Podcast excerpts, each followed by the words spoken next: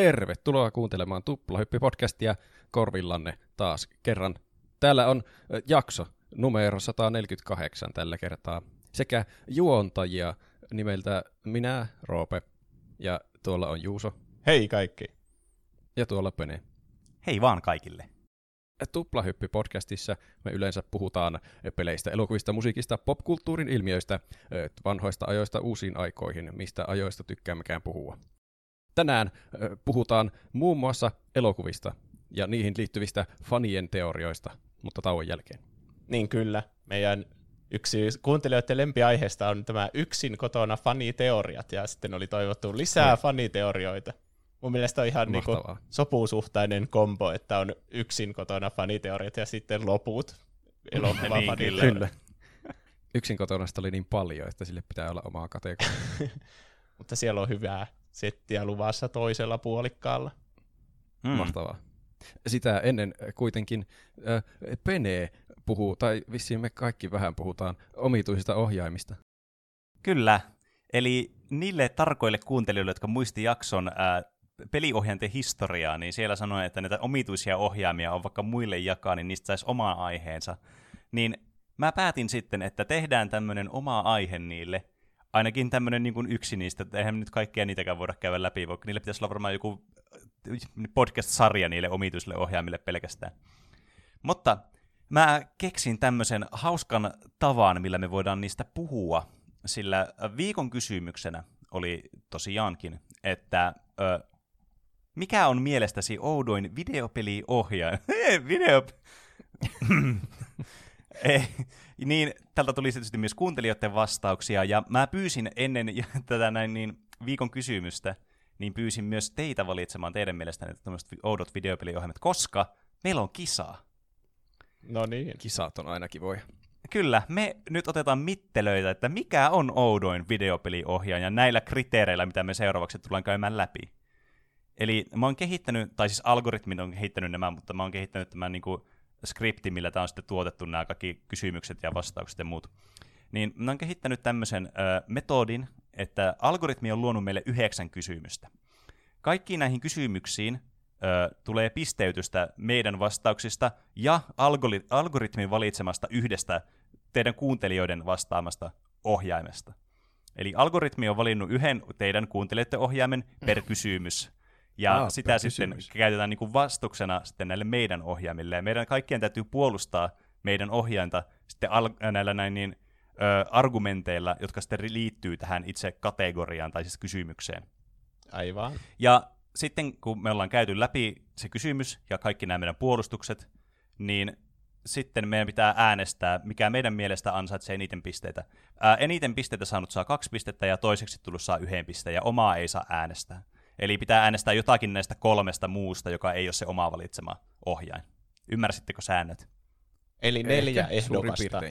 Ja algoritmi on valinnut tietenkin haastavan kilpailijan meille joka kierrokselle. Kyllä. Algoritmi mm. ei ole laittanut mitään tämmöisiä niin kuin kriteereitä tai a, a, niin kuin argumentteja, koska se vaan on päättänyt, että tämä on niin kuin optimaalisin vaihtoehto tähän. Että meidän pitäisi sitten nähdä se itse, mutta me voi olla tietysti samaa tai eri mieltä. Tärkeintä kuitenkin okay. tässä kisassa on se, että me tullaan vain lopputulokseen, mikä on oudoin ohjain. Meidän pitää itse siis muodostaa päässämme argumentit, tai sitten suullamme argumentit sille, sille kuuntelijoiden ohjaimelle myös. Kyllä. Mä myös luen kuuntelijoiden kommentit näihin liittyen, jotka on laittanut, vastannut tämän. Okay. Niin, niin me saadaan myös vähän semmoista niin kuin kuuntelijoidenkin fiiliksiä sitten mukaan tähän jaksoon. Aivan. Ja mä oon luonut tämmöisen hienon Excel-taulukon, mitä mä nyt tässä sitten täyttelen tässä ja lopulta nähdään, että mikä on sitten se paras. Mutta haluatteko te ensin e- e- esitellä teidän ohjaan valintanne. Joo, siinä olisi varmaan järkeä. Okay, Me voidaan tehdä vaikka sillä tavalla, että mä voin vaikka esitellä tämän mun oman ohjaimen ensin. Eli mun ohjain ehdokas, minkä mä valitsin tähän kisaan, on Novint Technologiesin tämmöinen Novint Falcon-niminen ohjain, joka on siis hyvin eriskummallinen kapistus. Tämmöinen USB-laite, joka laitetaan tietokoneeseen kiinni, ja siinä on tämmöinen äh, tämmöiset haptiset sensorit, jotka menee siis tämmöiset kolme tämmöistä väkästä, jotka lähtee sitten tämmöiseen niin kuin ohjainmounttiin, johon voi liittää sitten näiden tuottamia erilaisia niin kuin, tavallaan niin kuin ohjain semmoisia niin kuin muotoja. Eli siis käytännössä tämä defaultti on siis semmoinen pyörylän mallinen, vähän niin kuin semmoinen jenkki oven nuppi, josta pidetään kiinni. Mm-hmm. Ja sitten sä, oh, kun sä pidät sitä kädessä, siinä on neljä näppäintä siinä itse nupissa, niin sä voit liikuttaa sitä, ja se toimii niin kuin hiiren osoittimena sitten se sun vehje, kun sä liikutat sitä. Mutta se idea, mikä tästä tekee sitten erikoisen, tämä muotoilun lisäksi, on myös, että se toimii tämmöisenä haptisena ohjaimena, että se antaa niin kuin vastusta sulle tietyissä niin kuin, ö, esimerkiksi niin kuin, ö, ohjelmissa ja peleissä sitten. Että jos sä vaikka ammut sillä, koska tässä on myös olemassa toinen tämmöinen ohjaaja, joka on tämmöinen niin kuin pistolin tavallaan se grippi. Sitten. Aivan. Niin, niin ää, sä voit, kun sä ammut sillä, niin se vähän niin kuin työntää vastaan sitten niin kuin rekyylinomaisesti. Tiedätkö, pystyykö tuota kääntämään niin kuin, osoittamaan vähän niin kuin eri suuntaan vai osoittaako se aina eteenpäin? Se osoittaa aina eteenpäin. Se on sitten vähän huono mun mielestä tuommoiseksi pistooliksi. Niin. Kuinka sillä tähdetään? Ää, sä niin kuin veät sitä johonkin suuntaan silleen fyysisesti. Okei. Okay. Eli, eli sä voit niin kuin vetää sitä itseespäin, niin kuin työntää sitä ja sitten niin kuin, tavallaan silleen pallon muotoisesti tavallaan niin kuin työntää eri suuntiin sitä. Hmm. Kuvittele, että sulla on niin kuin pallo, josta tulee tämmöiset narut sun ohjaimeen. Niin se on niin kuin silleen voit liikutella sitä. Joo. Se ei ehkä vastaa aivan täysin, niin kuin, äh, jos normaalisti tähtäisi pistoolilla. En sano, että mä olisin ikinä normaalisti tähdännyt pistoolilla. mutta mitä mä kuvittelisin, että se tapahtuisi, että se voisi olla aika vapaasti liikutella. Mutta tuossa mm. se tuntuu niin kuin se pistoolin piippu olisi kiinni jossain. Niin, kyllä. Tämä on varmaan keksitty mm. just ennen niin kuin liiketunnistusohjaimia. Tai niin kuin VR on tehnyt tämän aivan turhaksi tämän laitteen. Sillähän niin, voi ohjata ihan minne totta. suuntaan tahansa, ja se pistoolin muotoinenkin yleensä se VR-ohjaaja. Näin on. Siis tämä on tullut joskus 2007, eli milloin Wiiki on nyt yliin tullut. Niin, niin. Et, Ai, niin tämä, on niin tämä on tullut niin kuin juuri siihen aikoihin, kun tämmöiset vekoottimet oli niin kuin kuuminta huutoa, mutta tietysti Wii vähän niin kuin itsenään jo teki tämän niin kuin turhaksi. Tämän hienoin ominaisuus tosiaan on tuo haptisuus sitten, mikä toimii muun muassa Valven peleissä, kuten vaikka Portalissa tai Half-Life 2. Mikä, miten se haptisuus niin esimerkiksi toimii? Mistä, missä, mistä se vastus tulee? Jos sä ammut esimerkiksi, niin se tekee semmoisen rekyyli, se työntää niin niitä juttuja eteenpäin, silleen, se työntää sua vasta sitä. Tai sitten jos sä nostat sillä Gravity Gunilla jonkun jutun Half-Lifeissa, niin se niinku, riippuen mikä tavara se on, niin se niinku enemmän vastustaa sitä, jos sä yrität nostaa sitä. Mikä okay. on vähän kyseenalaista silleen niinku pelimekaanisesti, kun miettii, niin silleen niinku fiktiivisesti, kun ajattelee, että sulla on joku tämmöinen magneetti, jonka tarkoitus olisi vaan nostaa se ilmaan silleen niin kuin, ilman, että sä käytät se erillistä voimaa, niin sitten se niin. käyttää enemmän voimaa siihen. Merkillistä. Mm. Kyllä, mutta suosittelin tosiaan kuuntelijoita, jos mitenkään mahdollista, niin katsomaan kuvia näistä ohjaimista sitten jakson myötä. Nämä on mitään aika huvittavan näköisiä. Mutta siinä oli mun Novint Falcon-niminen ohjain. Tehdään silleen, että seuraavana esittelee Juuso sen ohjaimen, niin pysytään tässä mun pisteytyslaskurissa sitten oikeassa järjestyksessä koko jakson ajan. Okei. Okay. No, mä oon nähnyt YouTubessa aina satunnaisesti thumbnailissa semmoisia ajatuksia tai niinku aivokäyriä lukevia ohjaimia. Ja heti kun sä esitit meille tämän kysymyksen, niin mä sanoin, tai mietin päässäni, että ei helvetti, että mä voitin tämän niin sataan nolla, että eihän tässä ohjaimessa edes näppäimiä, ja se, niin se on varmasti oudoin ohjaaja. Mä päädyin ottamaan tämmöiseen, tämmöisen Amazonissa muun muassa myynnissä olevan aika halvan semmoisen, niin kuin, mikä se on, joku aivoaktiviteettia lukeva ohjaimen nimeltä Mindwave Mobile 2. Ja sen on niinku Jestas. lähtökohtaisesti näyttää vähän niin kuin sanka mikrofoni-kuulokesysteemiltä. Mutta sen sijaan, että se menisi korville, niin siitä se menee niin kuin pään yli, ja sitten siitä menee se osa, mikä niin kuin näyttää siltä mikrofonille, joka menisi suun eteen. Mutta tässä Mindwave mobiilissa se menee sun otsalle, ja siinä on semmoinen metalli, joka lukee sun niitä aivokäyriä ja aivoaktiviteetteja sieltä sun päästä. Ja sitten toinen lerpake, mikä siitä lähtee, niin on semmoinen niinku, vähän niin kuin pyykkipoika, ja sä laitat sen sitten sun korvalehteen. Ja tää... on varmasti monet on ostanut jostain kaupasta, että ne tarvii äkkiä headsetin johonkin, niin sitten ne on ottanut tuon, ja sitten on alkanut katsoa jotakin ohjeita. niin, niin. Eli näppäimien puolesta tässä ei ole mitään muuta kuin päälle ja pois. Ja tämä lukee siis sun aivoista ö, kahta eri attribuuttia. Toinen on, että sun keskittyminen, että kuinka paljon sä käytät sitä aivokapasiteettia tällä hetkellä, ja toinen on meditaatio, joka vähän niin kuin sen vastakohta, että sä silleen tyhjennät sun mielen ja rentoudut, niin sitten se kasvaa. Ja peli tällä yleensä toimii silleen, että sun pitää aktivoida jotain vaikka silleen keskittymällä paljon, niin sä sytytät vaikka jonkun tuleen, tai leijutat Aivan. jotain palloa, tai sitten vastaavasti, että sun pitää meditoida ja leijuttaa jotain palloa. Niin, niin aivan tässä on niinku semmoisia mm. omia pelejä niinku tavallaan sitten tehty, suunniteltu tälle. Joo, kyllä. Aivan. Niillä on ihan tuo oma kyllä... App Store sitä varten. Jännä tuo ratkaisu, koska se ei, ei kuulosta pelillisesti kovin käytännölliseltä tehdä jotakin keskittymällä siihen kovasti. Tai niin kuin, ei voi ainakaan mitenkään kovin tarkkaa asiaa tehdä. Ei, se on että vaan niinku se yksi. Niinku että, joko tai. Niin.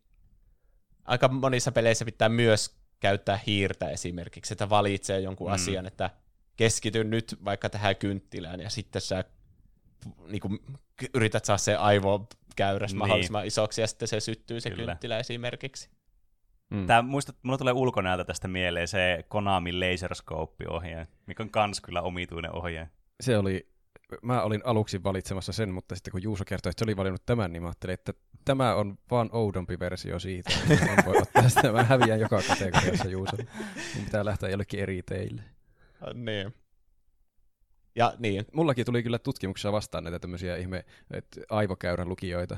Se vaikutti, että monet niistä oli semmoisia, että ne ei edes ota sitä signaalia mistä aivokäyristä. Jotkut varmaan ottaakin, mutta jotkut oli vaan sellainen, että jos vaikka liikuttaa kulmakarvoja, niin sit se sen avulla tekee jotain. Joo, se on tässä Mindwave Mobile 2 sama juttu, että sun pitää niinku aika, pitää pääs niinku aika paikallas koko ajan, ettei se ensinnäkin se yhteys katkea sinne sun aivoihin ja sitten, että sun niin. kulmakarvat ei mm. liikaa niin vaikuta niihin käyri. Kuulostaa vaaralliselta, jos yhteys aivoihin katoaa. Semmoista voi sattua. Mindwave päässä, niin jää liikutat päätä tai yhteys aivoihin. niin. Sammuu vaan koko ihminen. Yeah. Mutta se oli mun valinta tähän kisaan. No niin. Kerronko mä mun valintani nyt? Kyllä, nyt Roope on sun, sun vuoro. Okei. Okay. Teillä oli tommosia aika futuristisia keksintöjä ohjainvalinnoiksenne, niin mä lähdin täysin toiselta kantilta ajattelemaan. Mä erottaudun joukosta tällä laitteen yksinkertaisuudella. Ehkä mä voitan jotakin kategorioita sillä, että se on vaan erilainen kuin teidän laitteet. Eli tämmöinen Nintendo Famicomille tehty Top Rider-peli, ja siihen peliin te- tehtiin myös semmoinen siihen peliin sopiva ohjain. Ja se on ö, käytännössä semmoinen puhallettava moottoripyörä, jossa voi istua kyydissä ja käännellä niitä, sitä ohjaustankoa.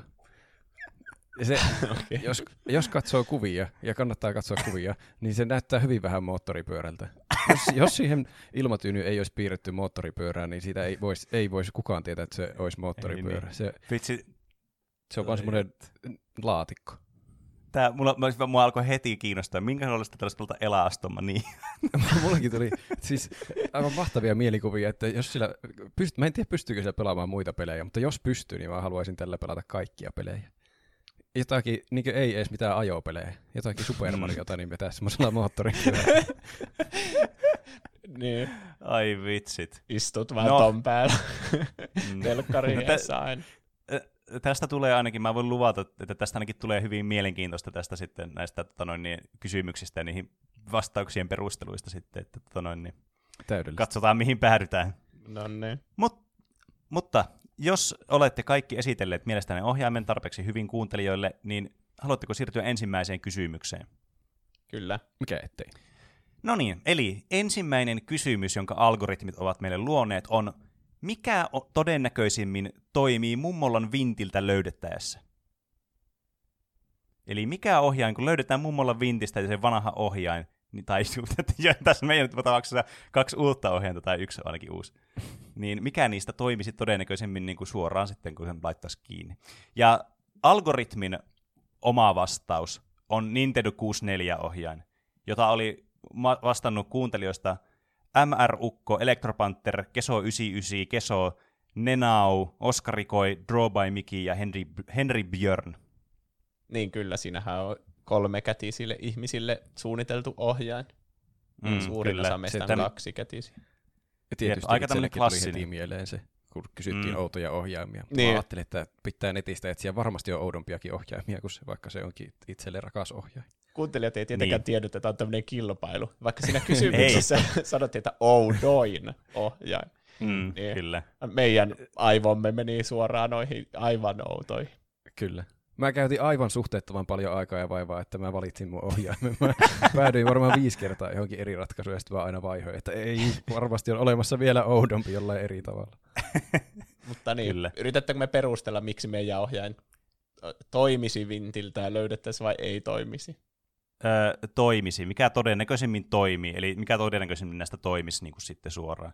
Mä en ole tässä pelissä suunnitellut sitä, että pitääkö meidän niin kuin vain, onko meillä yksi selitysvuoro vai saako me ihan vapaasti selittää näitä meidän juttuja. Okei. Okay. Mä, mä veikkaan, että me voidaan ihan vapaasti vaan käydä läpi, mutta jos se menee meihemmiksi, niin sitten sovitaan, että aina vuorolla me puolustetaan meidän omaa No, okay. Me voidaan ensimmäisenä diskata heti tuo niin Nintendo 64-ohjaajan, koska eihän se toimi, vaikka se olisi ollut käytössä. Vaikka se olisi ollut hienossa jossakin lasivitriinissä turvassa ostamisen jälkeen, niin se ei siltikään varmaan toimisi. Jos se löytyy mummola Vintiltä, niin sitä on selvästi käytetty joskus. Ja jos sitä on käytetty joskus, niin se tatti on aivan paskana, eikä sillä voi tehdä enää mitään. se on kyllä ihan totta. Se, niin kun, tuon, tuo ohjaan ei ole tunnettu sen kestävyydestään kyllä. Mulla on hämääriä mm. muistikuvia, että mä ehkä olisin joskus pelannut lapsena semmoisella ohjelmalla, joka toimii Mutta aina kun mä oon kokeillut aikuisena semmoista, niin aina se on ihan löysä. Se tappia osoittaa jo valmiiksi johonkin suuntaan. Joo, niin niille käy. Mm, kyllä. Mä voin ensimmäisenä sanoa, että kun napit on ne vaikeat pitää ehjänä vuosikymmeniä, niin sen takia ainakin Mindwave Mobile 2 toimii hyvin, kun siinä on vain tosiaan yksi nappi ja se on se Bluetooth päällä tai pois. Siitä on vielä verrattuna tähän edelliseen versioon Mindwave Mobile Plussaan verrattuna poistettu yksi nappi, joka oli Bluetooth-paritus. Niin sitten tämä on niinku kaikista napittomin versio ohjaimesta, mitä voi olla. Aivan, ei yhtään hmm. nappia, paitsi tuo nappi, joka pistetään korvaan kiinni. Niin, mutta se ei ole semmoinen niinku Siinäkin on ihme jotkut elektroidit kiinni sun korvan lehdessä. Että aika vähän liikkuvia osia minusta. Mm, joo, mm. ymmärrän. Tässä täytyy tietysti muistaa se, että siinä on kuitenkin ongelmana se, että jos sun pitää langattomasti liittää jonkin, niin miten nämä niin kuin langattomat tekniikat on sieltä mummona vinttiajoilta asti muuttunut tähän nykypäivään, että on, onko, ne niin, onko Bluetooth käytössä sitten, kun meidän mummolasta löytää, no niin mikä tämä nyt sun Mindwave niin. vekotin löytyy sieltä, että tota noin, niin sen mä voin ainakin luvata, että kun sä sieltä löydät tämmöisen Novint Falconin, joka toimii USBllä, ja USB on semmoinen ikuinen öö, asia tie- anteeksi, siis niin tietokoneessa. Me, niin... Ollaanko me tässä niitä mummoja, että meidän kaksi sukupolvea myöhemmin löydetään sitten?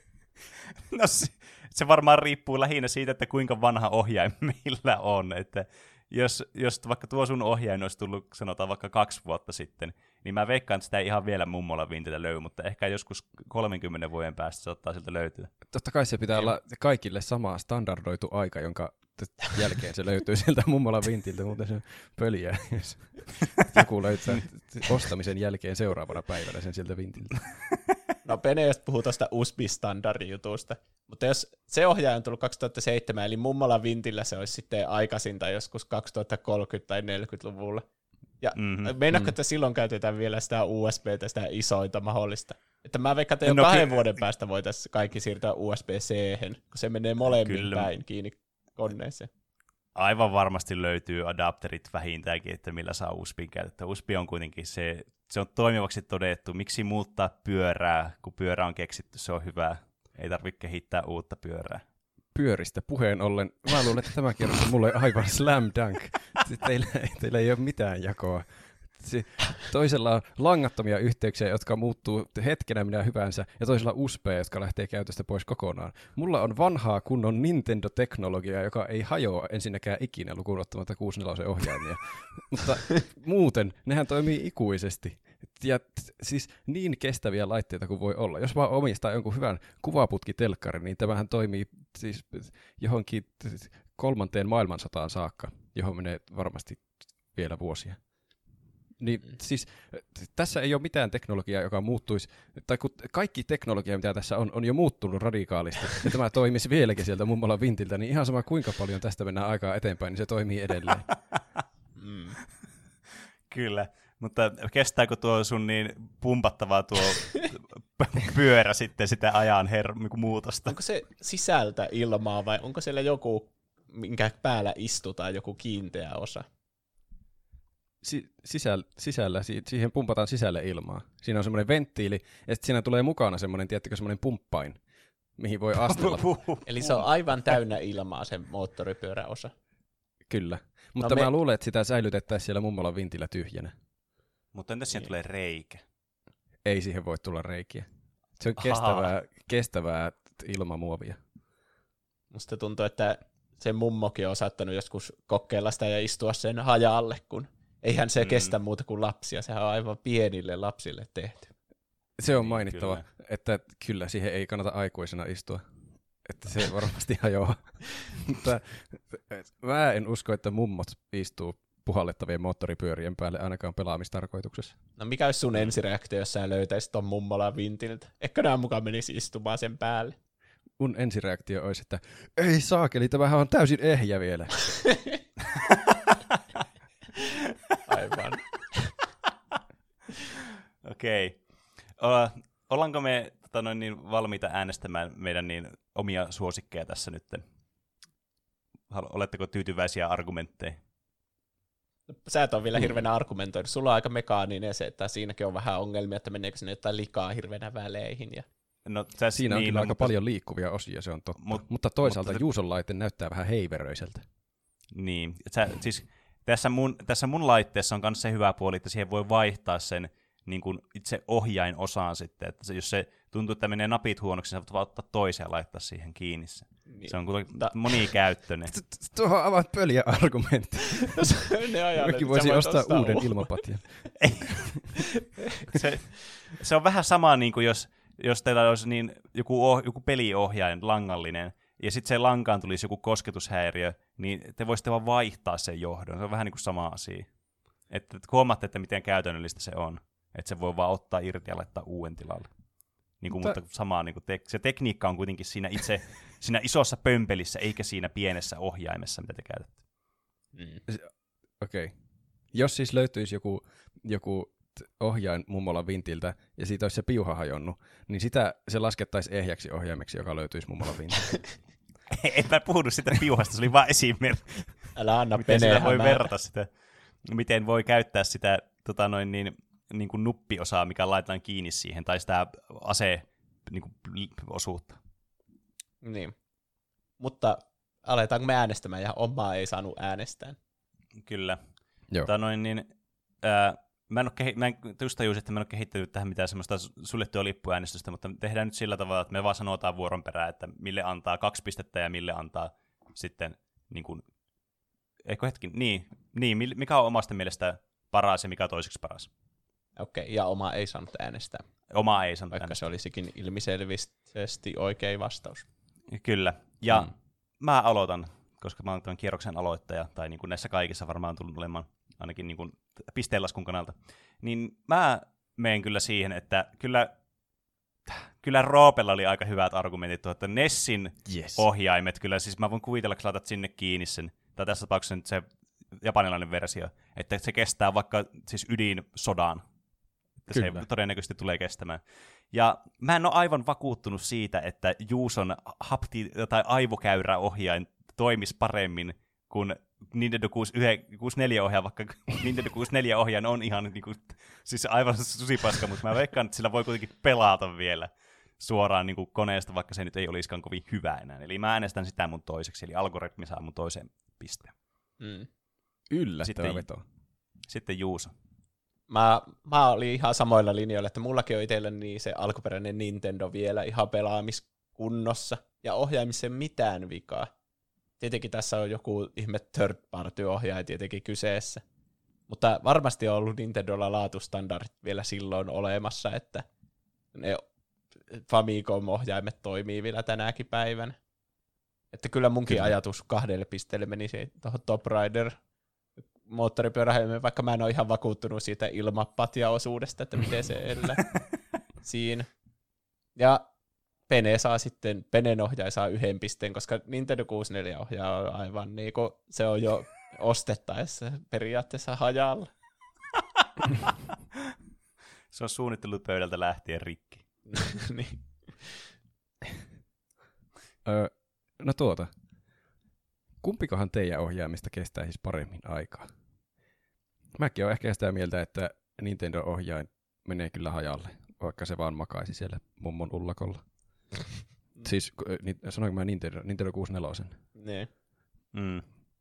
Eli mm, ehkä, ehkä Juuson ohjain voisi kestää paremmin, jos sen asettelee jotenkin varovaisesti joidenkin muiden asioiden päälle eikä alle.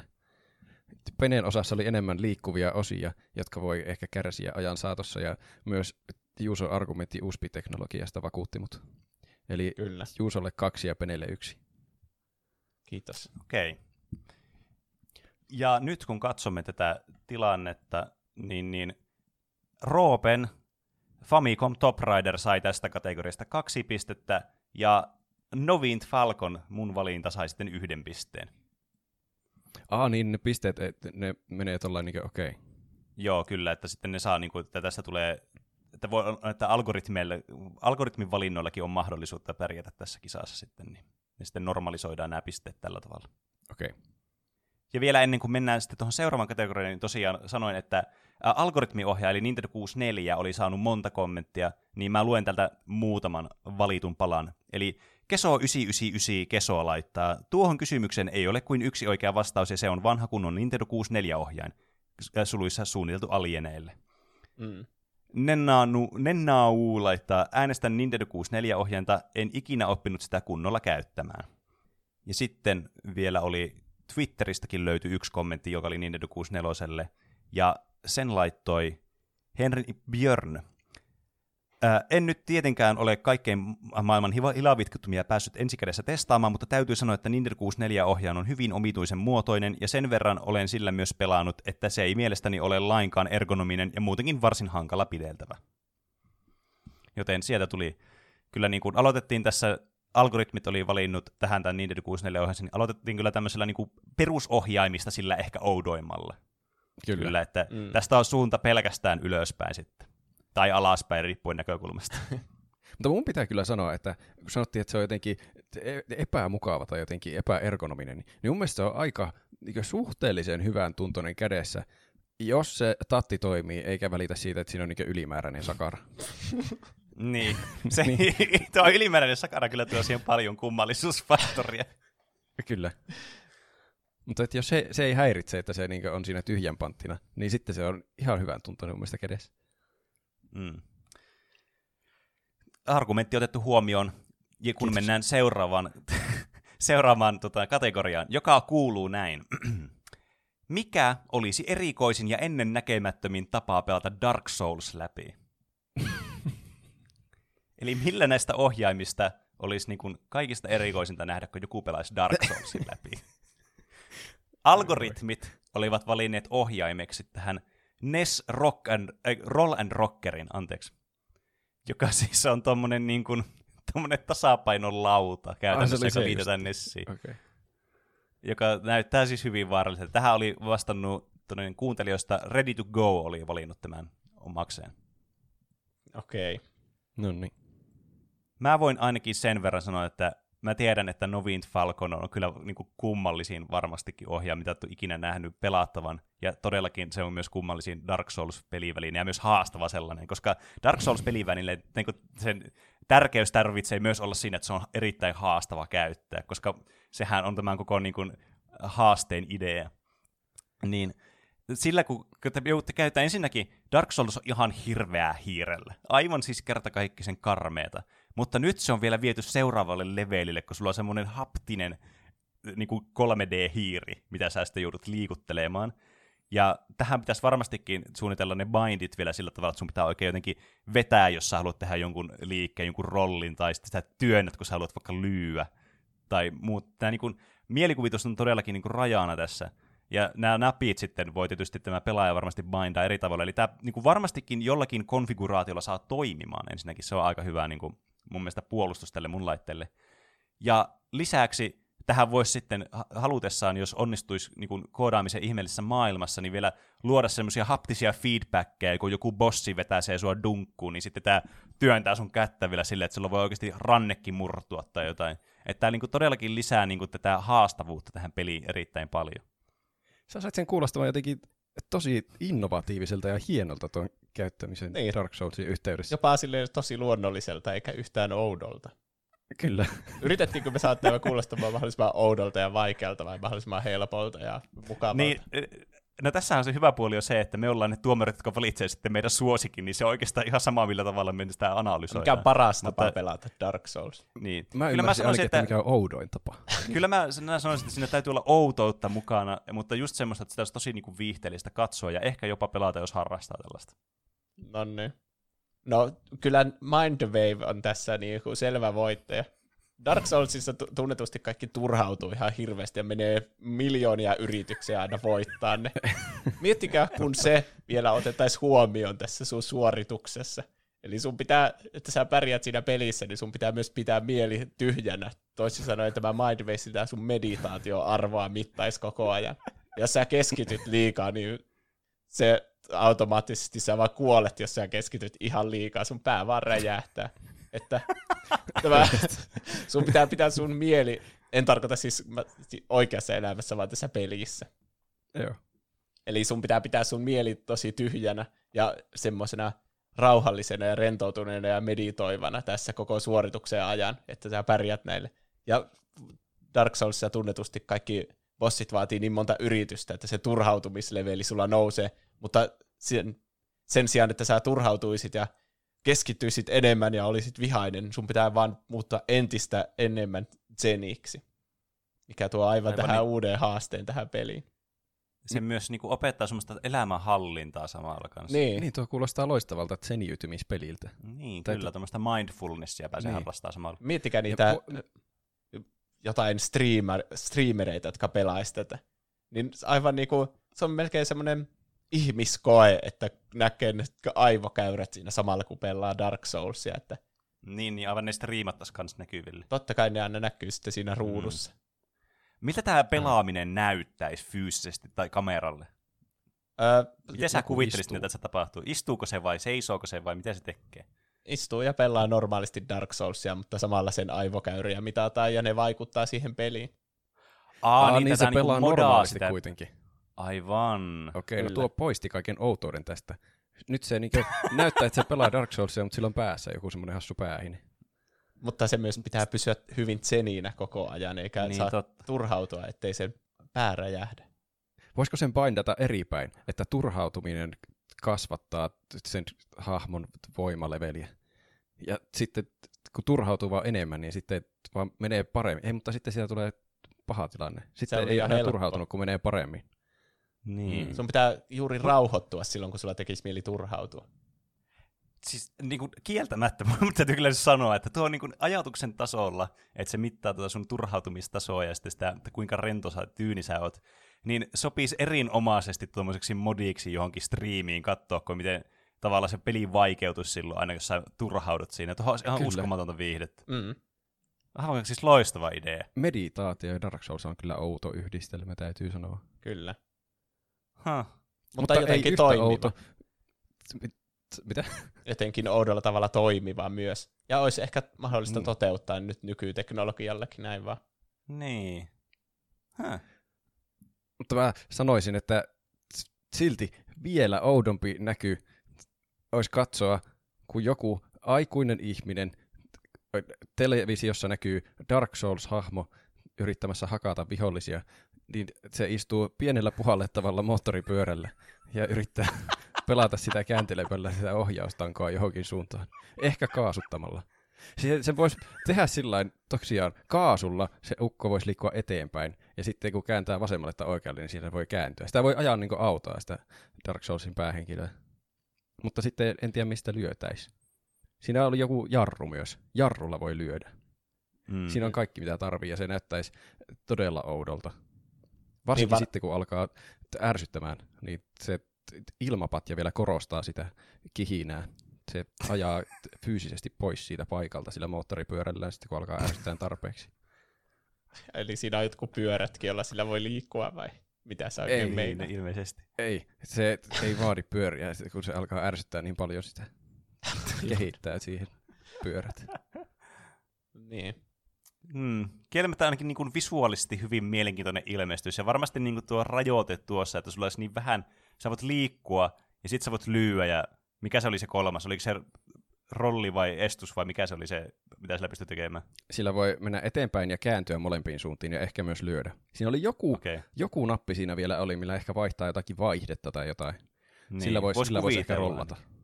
Joo, okei, okay, niin sitten olisi vielä niinku, tulisi haastetta tuohon, että sulla olisi niinku tosi rajallinen määrä asioita, mitä sä voit tehdä, niin pitäisi niinku mennä niinku todella paljon suunnitella myös sitä, että millä kamoilla sä meet. Sä niinku aloituskamoilla meet vaan pelin loppuun asti sitten, etkä voi hiilaa kertaakaan. Kyllä. Mutta ja, siis ei tuo... se Top Rider-peli, se, se Top Rider-peli, jolle tämä oli kehitetty, senkin pelaaminen tällä näyttää aivan ääliömäiseltä. Niin sitten vielä, jos siihen vaihtaa joku Dark Souls, niin se vaan niin tekee siitä monin kerroin omituisempaa. Mm. Mutta ei se siltikään ole niin outoa, kun niin, se on vähän niin kuin Guitar Hero-ohjaimella pelaisi Dark Soulsia tai Ring Fit Adventurella. Kyllähän niitä on tehty.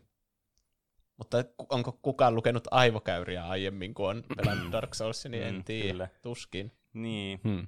Tuossa niin kuin, vaikka niin kuin, todella niin kuin, hieno idea tuo Juuson valitsema tuo Mindwave tuossa, niin mulla vähän arveluttaa se, että voiko tuolla niin kuin, varsinaisesti pelata Dark Soulsia. En mä... näillä, kahdella, näillä muilla ohjaimilla, näillä kolmella muilla ohjaimilla kuitenkin voi pelata sitä peliä. Hmm, totta. Niin, kyllä mä valehtelisin, jos mä sanoisin, että pelkästään sillä pystyy pelata, kun se tosiaan mittasi vaan niitä kahta eri käyrää siinä. Niin. Mm. Mun mielestä se, se olisi se on hauskempi näkyy, jos joku yrittäisi sillä pelkästään pelata sitä peliä. Että voisi paindata jonkun lyömisen vaikka turhautumiseksi ja liikkumisen meditaatioksi. Niin sitten pitäisi Tois... koittaa vuorotella mielentiloja sillä että pelaisi sen läpi. Pitäisi rajoittaa tuo Dark Souls vaan semmoisia Dark Souls uh, kill one enemy percent runiksi. tähän vielä tuo niin algoritmin valinta vielä tuo NES rock, Roll and Rockeri. Mitä mieltä te tuosta olette? Tämä siis kuuntelijoille, niin, jotka ei tiedä, niin tämä Roll and Rocker oli tämmöinen äh, NESin tämmöinen lisävaruste, jota käytettiin siis tämmöinen niin tasapainolouta, joka käytännössä toimii D-padiin. Onko tuossa keskellä nappia vai onko siinä pelkästään se D-padi siis? Siinä on mun mielestä pelkästään se D-padi ja sitten sulla on niin erillinen ohjain toisessa kädessä tai jotain. Ah niin, okay. ainakin tuossa laatikossa jollakin on kädessä vielä toinen ohje. Niin, niin kyllä. Hmm. Et, mun, mä voisin siis, mä sanoisin, että olisi aika hyvä ehdokas, mutta mä en olisi yhtään ihmetellyt sitä, että joku olisi jo pelannut tämän tällä tavalla. Niin. niin. niin. Jos on ohjaajan kädessä ja tuo tasapainolauta, niin siinähän on vähän niin kuin, siinä voi liikkua ja käännellä kameraakin ja vielä kahta eri lyöntiä tehdä tai torjua niin. ja lyödä, niin se on ihan mahdollista. Mm. Niin kyllä. Tiedättekö, Spedens-peleissä on se yksi peli, missä se on se, semmoinen tuommoinen ja sitten siinä pitää osua niihin neljöihin ja välttää niitä huonoja neljöitä.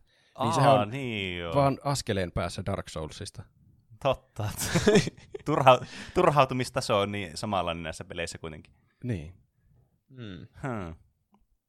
Mutta ei suinkaan niin hirveän outoa. Tuo on sama taso kuin Ring Fit mun mielestä, että tommonen mm. liikunnallinen mm. laite. Tai tasapaino, se ei tasapaino, tanssipelimatto vaikka. Mm, kyllä. Semmoisellakin varmaan joku on joskus pelannut. Näin on. Noten, mitkä ovat meidän äänet? Tehdäänkö sillä, että siirretään aina seuraava, että nyt Juuso vaikka aloittaa tämän omien äänien antamisen? Okei. Okay. Hmm. Se, se Peneen laite on vaan liian niin tönkkö mun mielestä tähän. Ei se oikein, sitä vaan pitäisi käyttää vähän niin kuin analogisauvana sitten sitä, sitä aseen kahvaa tai sitä. Se on vaan vähän niin kuin hmm. erilainen ohjain sitten, mutta ei hirveänä tuo siihen Dark Soulsiin itsessään mitään lisää ehkä. Öö, ladaa kaksi pistettä Roopelle, sen takia se vaan niin tyymän näköistä, kun joku istuu siinä moottoriperän päällä. Vaikka se ohjaimena olisikin ihan samanlainen, niin kyllä se Dark Soulsissa olisi hauska, että sä yrität pelata vakavaa peliä ja sitten istua siinä, ja varsinkin kun se ei kestä kuitenkaan sun painoa, niin sun pitää vähän niin, pitää polvet koukussa, mutta ei, niin. kyllä. et saa no, niin kuin, antaa painon mennä siihen itse ilmaosuudelle, ettei se puhukin. Kyllä, se on semmoinen staattinen kyykkyreeni samalla. Niin, kyllä. niin. Ja ehkä sitten tuo tämä niin, Nessin Rollen Rocker saa yhden pisteen multa. Mm. Se, ainakin siinä on semmoista kehon liikettä myös mukana, että niin, tuo kyllä. vähän semmoisen erikoisen twistin siihen. Mm. Hmm. Miten Roope antaa pisteitä? Tuota tuota.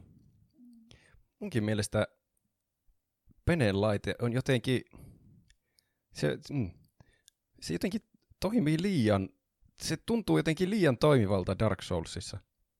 Tai että se, se ei ole, siinä, ei, siinä ei ole tarpeeksi outousfaktoria, vaikka se laite itsessään on tosi outo.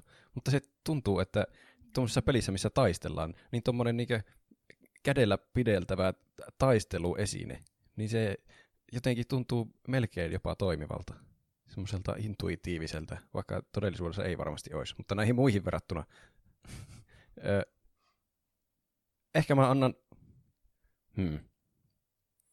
mä annan yhden pisteen sille, sille, sille, sille tasapainolaudalle, koska se näyttäisi ehkä oudolmalta pelattuna kuin se Penen. Ja kaksi pistettä pakko antaa Mindwavelle, koska meditaation ja Dark Soulsin kombo on vaan liian hassu pelkästään käsitteenä. Että ihan sama miten Juuso olisi perustellut, kunhan se mainitsi sanan meditaatio ja Dark Souls samassa lauseessa, niin se saa ne pisteet. Kyllä. Mm. Joo, siis mä tykkään tuosta niin Juuson ohjaimen idea mun mielestä aivan loistava. Kerrassa on siis niin kuin, mahtava tämä ajatus siitä, että se niin kuin, muuttaa tavallaan sitä peliä. Mutta sen niin kuin, se syy, miksi mä en anna sille kahta pistettä, vaan yhden pisteen, on nimenomaan se, että se ei niinku ohjaa sitä peliä, vaan se on niinku nimenomaan vain se, niinku se modifioi sitä peliä. Mikä mm. siis on sekin niinku siis siistiä, ja varmasti tulisi ihmisiä katsomaan sitä, ja muakin kiinnostaisi nähdä se. Mutta se ei niinku ole varsinainen tapa niinku pelata Dark Soulsia itsessään. Si- sen sijaan Roopen valitsemat tuo niinku pumpattava moottoripyörä, niin on niin niinku idioottimainen vekotiin. mitä, ja mitä, strategia. Mitä niin kuin kummallisempi vehe se, miltä se näyttää ja miten, se, niin kuin, miten sitä käytetään, miten rajoittunut se on. Niin mielestäni tässä on niin kuin aivan loistava miksturi. Sillä pystyisi periaatteessa pelaamaan pelin läpi, tarpeeksi jos inputteja, mutta se on kuitenkin niin absurdi vehe, että se sitten ansaitsee multa sitten kaksi pistettä. Yes. Mä haluan tähän väliin kanssa niin kuin, niin kuin sanoa, että miksi tämä on myös hirveän hyvä tämä mun Roopen valinta, niin on se, että se on oikea ohjain. Se ei ole, tiettikö, kun mä mietin hirveän pitkään sitä, että minkä ohjaimen mä valitsisin tähän juttuun, ja mulle vaan tuli mieleen, mä olisin niin kovasti halunnut valita semmoisen ohjaimen, kun äh, CTAn Bowling Ball Wii-ohjaimen. Ah, semmoisen ohjaimen, se vastaan tutkimuksissa. Joka näyttää siis ke- keilapallolta. Mutta tässä niinku, äh, mä niinku, mietinkö tällainenkin se joku vaikka Dark Souls, niin se on aivan loistava niinku, viihteellisen näköistä. Mutta ongelmaksi tässä muodostui se, että tämä ei ole oma ohjain, vaan tähän pitää laittaa tämä viikapulla. Mm. Niin tuo tarpeeksi vanhaa teknologiaa kun ottaa, niin niiden täytyy olla omia ohjaimiaan, mikä tietysti niin kuin kantaa tässä kisassa varmasti pitkälle. Tuo keilapallo, tuli mullakin vastaan ja se oli kyllä huvittava ilmestys. Mutta vielä siitä niin kertaa kolme huvittavuudessa ilmestys oli semmoinen, oli joku semmoinen vauvanukke, jonka sisään pystyi tunkemaan ohjaimen ja sitten sitä pystyi käyttämään. Se oli johonkin ihme lastenhoitopeli, en tiedä.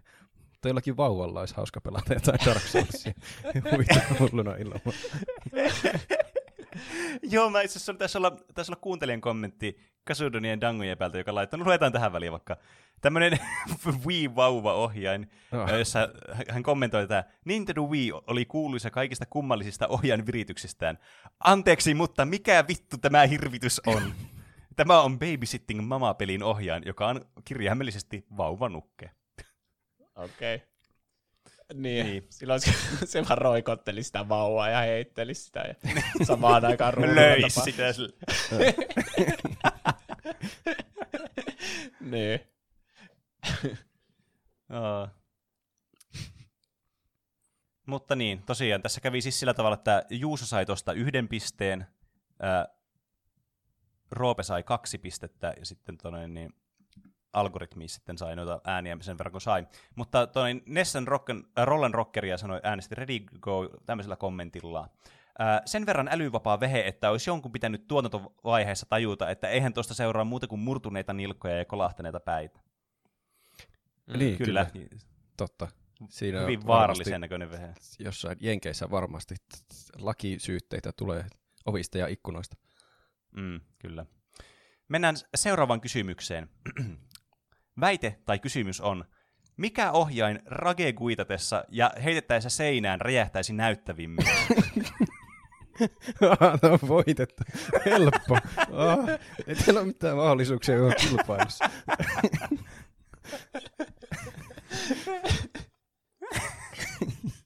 ei tarvitse edes perustella mitenkään. Kaksi pistettä. Ää, tässä niin, ä, algoritmivalinta tähän oli Xbox Steel Battalion ohjaaja, joka on tämmöisen kokonaisen mekhan niin kuin ohjaimista, jota oli muun muassa laittanut Zuha Official tästä. Niin, se on semmoinen valtava. Onko se se, mitä pidetään pöydällä? Joo, kyllä. Et mä näen ah, kyllä niin sen, se että se, se sitä niin monta palasta kajoaisi, mutta se on aika varmaan raskas heittää siinä, kun on reenin saisi aikaiseksi. Sitäkin näyttävämpi. Se on no, nappuloita vaikka kuinka, niin hän kyllä, mihin sattuu. Niin, mm. se kyllä hajoaisi moneen ossa. Mm. Mutta... Mä haluan, mulla on yksi puolustus tähän, miksi mun ehdokas kannattaa ottaa huomioon tässä. Ja se on se, että kun siinä on se, se juttu, mistä pidetään kiinni, ja se venyy, sä voit käyttää sitä niinku moukaria, että sä voit heiluttaa sitä ilmassa silleen, että se pallojuttu niinku re- leijuu sille, sitten sä voit heittää se seinään maksimaalisella voimalla. Tämä niin. Okay. Mindwave, sehän oli niinku aikaisemmin jo puhuttiin, niin se on aika heppainen vehje. ja ei, ei uskoisi, mutta sinne mahtuu kuitenkin semmoinen kolmen an paristo sinne sisälle. Mä sanoisin, että tämä olisi, vaikka tämä ei ehkä niin näyttävästi räjähä, niin tämä olisi potentiaalinen siihen, että sä saisit vaan niinku heitettyä tämän seinän niin kova, että tämä katoaisi tästä koko universumista. niin kuin päärinen. niin. Sä vaan niinku, jos sä heität sen tarpeeksi kovaa ja sä, sä saat sen patterinkin räjähtämään, niin siitä ei jää mitään jäljelle, eikä sitä tunnista enää, niin kyllä se siitä mun mielestä ansaitsee jotain pisteitä. No jos niin kävisi, niin se olisi kyllä näyttävä räjähdys, että ei jää mitään jäljelle. ei yhtään mitään. Minne se ohjaaja katoisi? No, se meni ohjainten taivaaseen sitten. Mm. Mm. Tässä mun mörssärissä on se, että se varmaan se seinä hajoaisi ennemmin kuin tämä ohjain, mitä tämä ainakin näyttää. Mutta se lentorata, millä tämän pystyisi heittämään, niin olisi aivan uskomaton. Varsinkin se tuhon määrä, kun sä tuho, et tuhoaisi pelkästään tämä ohjainta, vaan kaikki huonekalut, mitkä olisi siinä matkan varrella.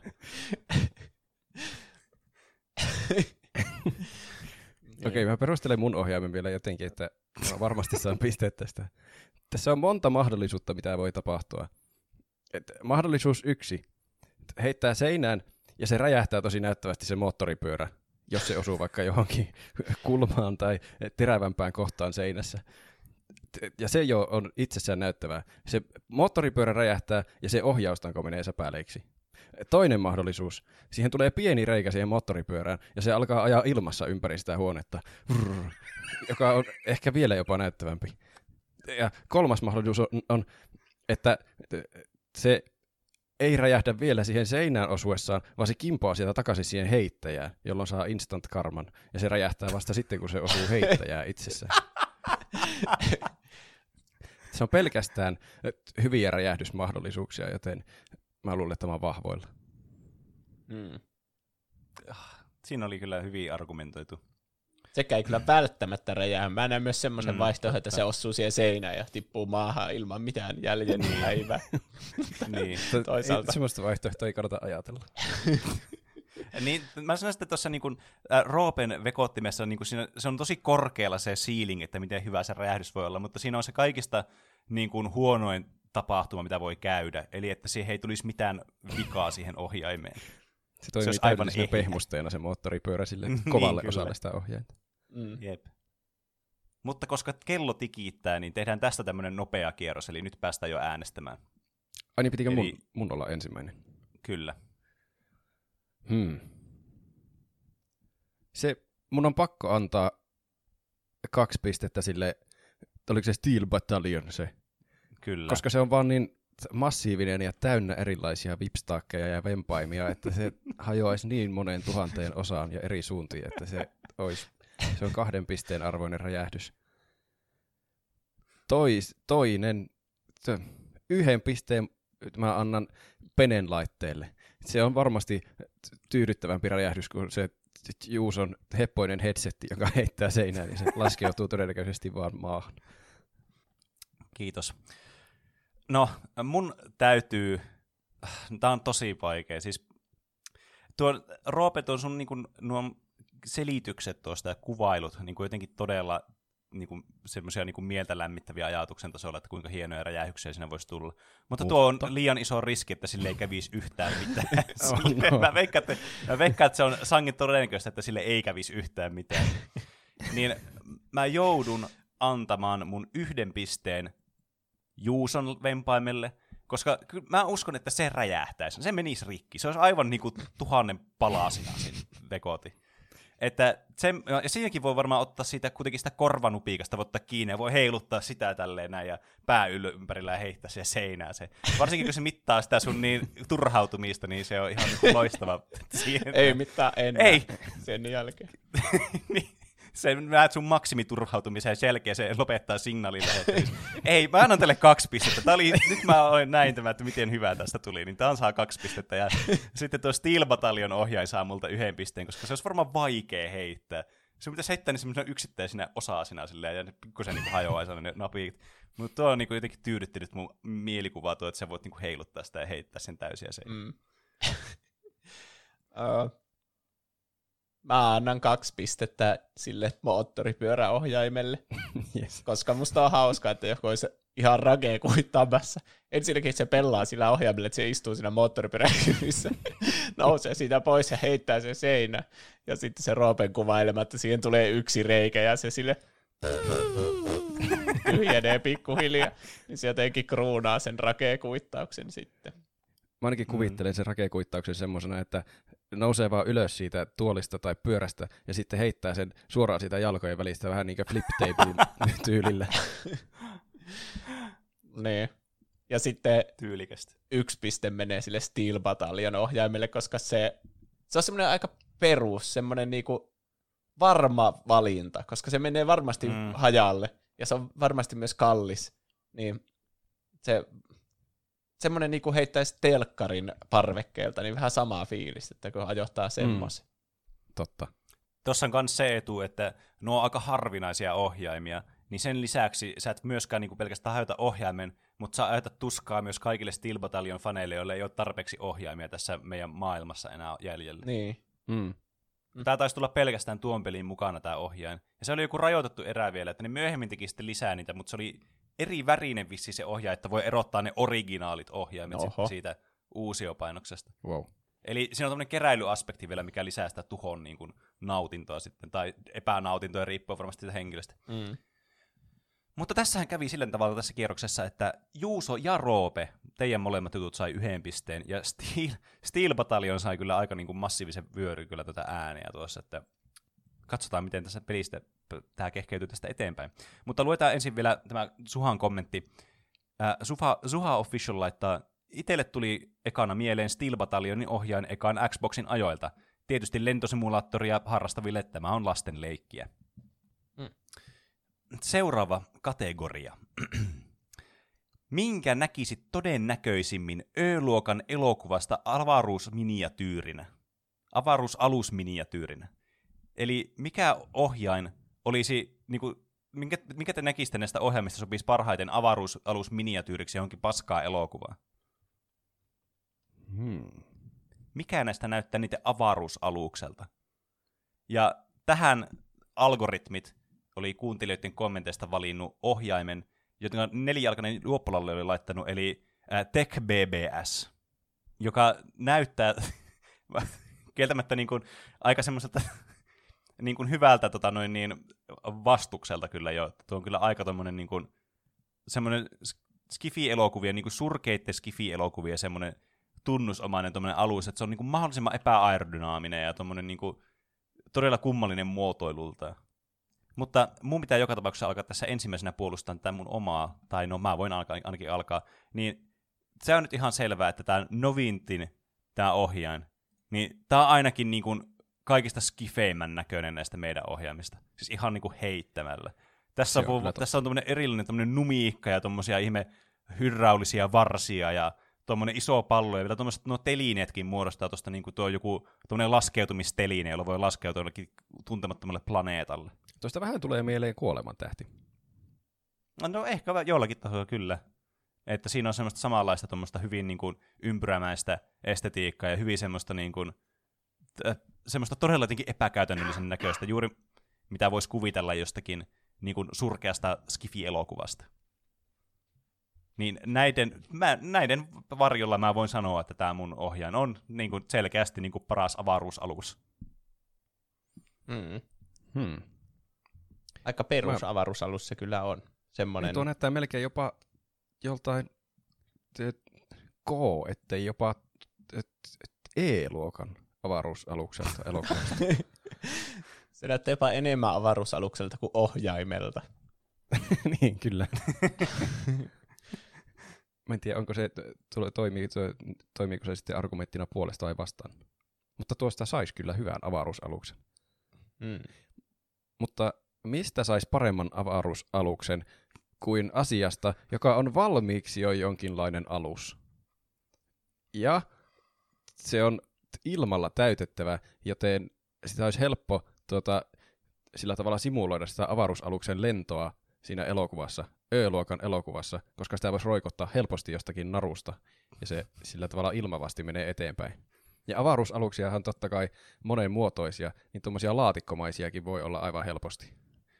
Et, niin kuin, että Star Warsissa näkee paljon, ja oliko Rivalissakin jotakin aivan kummallisen muotoisia ne avaruusalukset.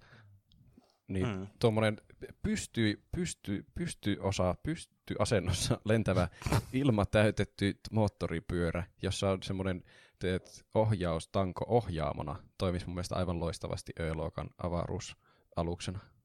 Onko, tää niinku, onko se, niinku, että se, että sitä, se olisi niinku semmoinen jättiläismäinen tommonen, että se, niinku, se, olisi se cockpit olisi tuolla o, niinku ohjaustangossa? Joo. Vai olisiko se semmoinen, että siinä yksi tyyppi avaruuspuvussa ajaisi tuolla avaruudessa? Mä, mä ajattelin sen semmoisena jättimäisenä, mutta tuo on oikeastaan hauskempi idea, että se on semmoinen yhden mentävä pieni alus. Ei ole pitäydy tuossa sun antavassa vaihtoehdossa mieluummin. Aha, okei. Okay. niin, tässä niin Mindwaveissa niin tämä on täydellinen Ö-luokan leffan avaruusalus, koska Ö-luokan Skifi-leffat on täynnä semmoista huuhaa tuota Skifi-juttua, mikä ei olisi mitenkään fyysisesti mahdollista.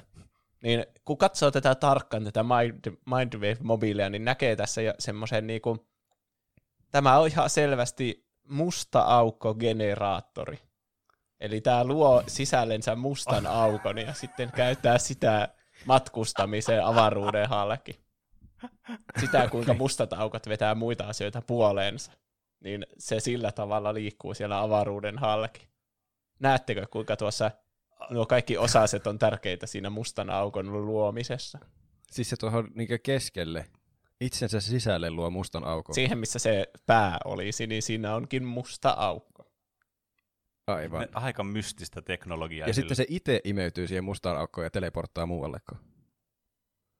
Öö, se voi tehdä monia asioita. Tämä Ööly, joka elokuva on vähän semmoinen, että ei tässä edes kerrota niitä sääntöjä ihan tarkasti.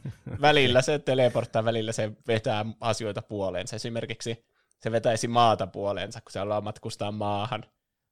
Tosin se maa tulisikin Aa. sen luo. Eli aika kätevä, kätevä. avaruusaluksen. Kieltämättä, Kyllä. kieltämättä. Oi voi. Tämä on tästä kehkeytyi tosi vaikeakin kamppailu. Mä en nähnyt mitään mahdollisuuksia tuolle niin Juuson alukselle vielä ennen tätä sun selitystä. en mäkin.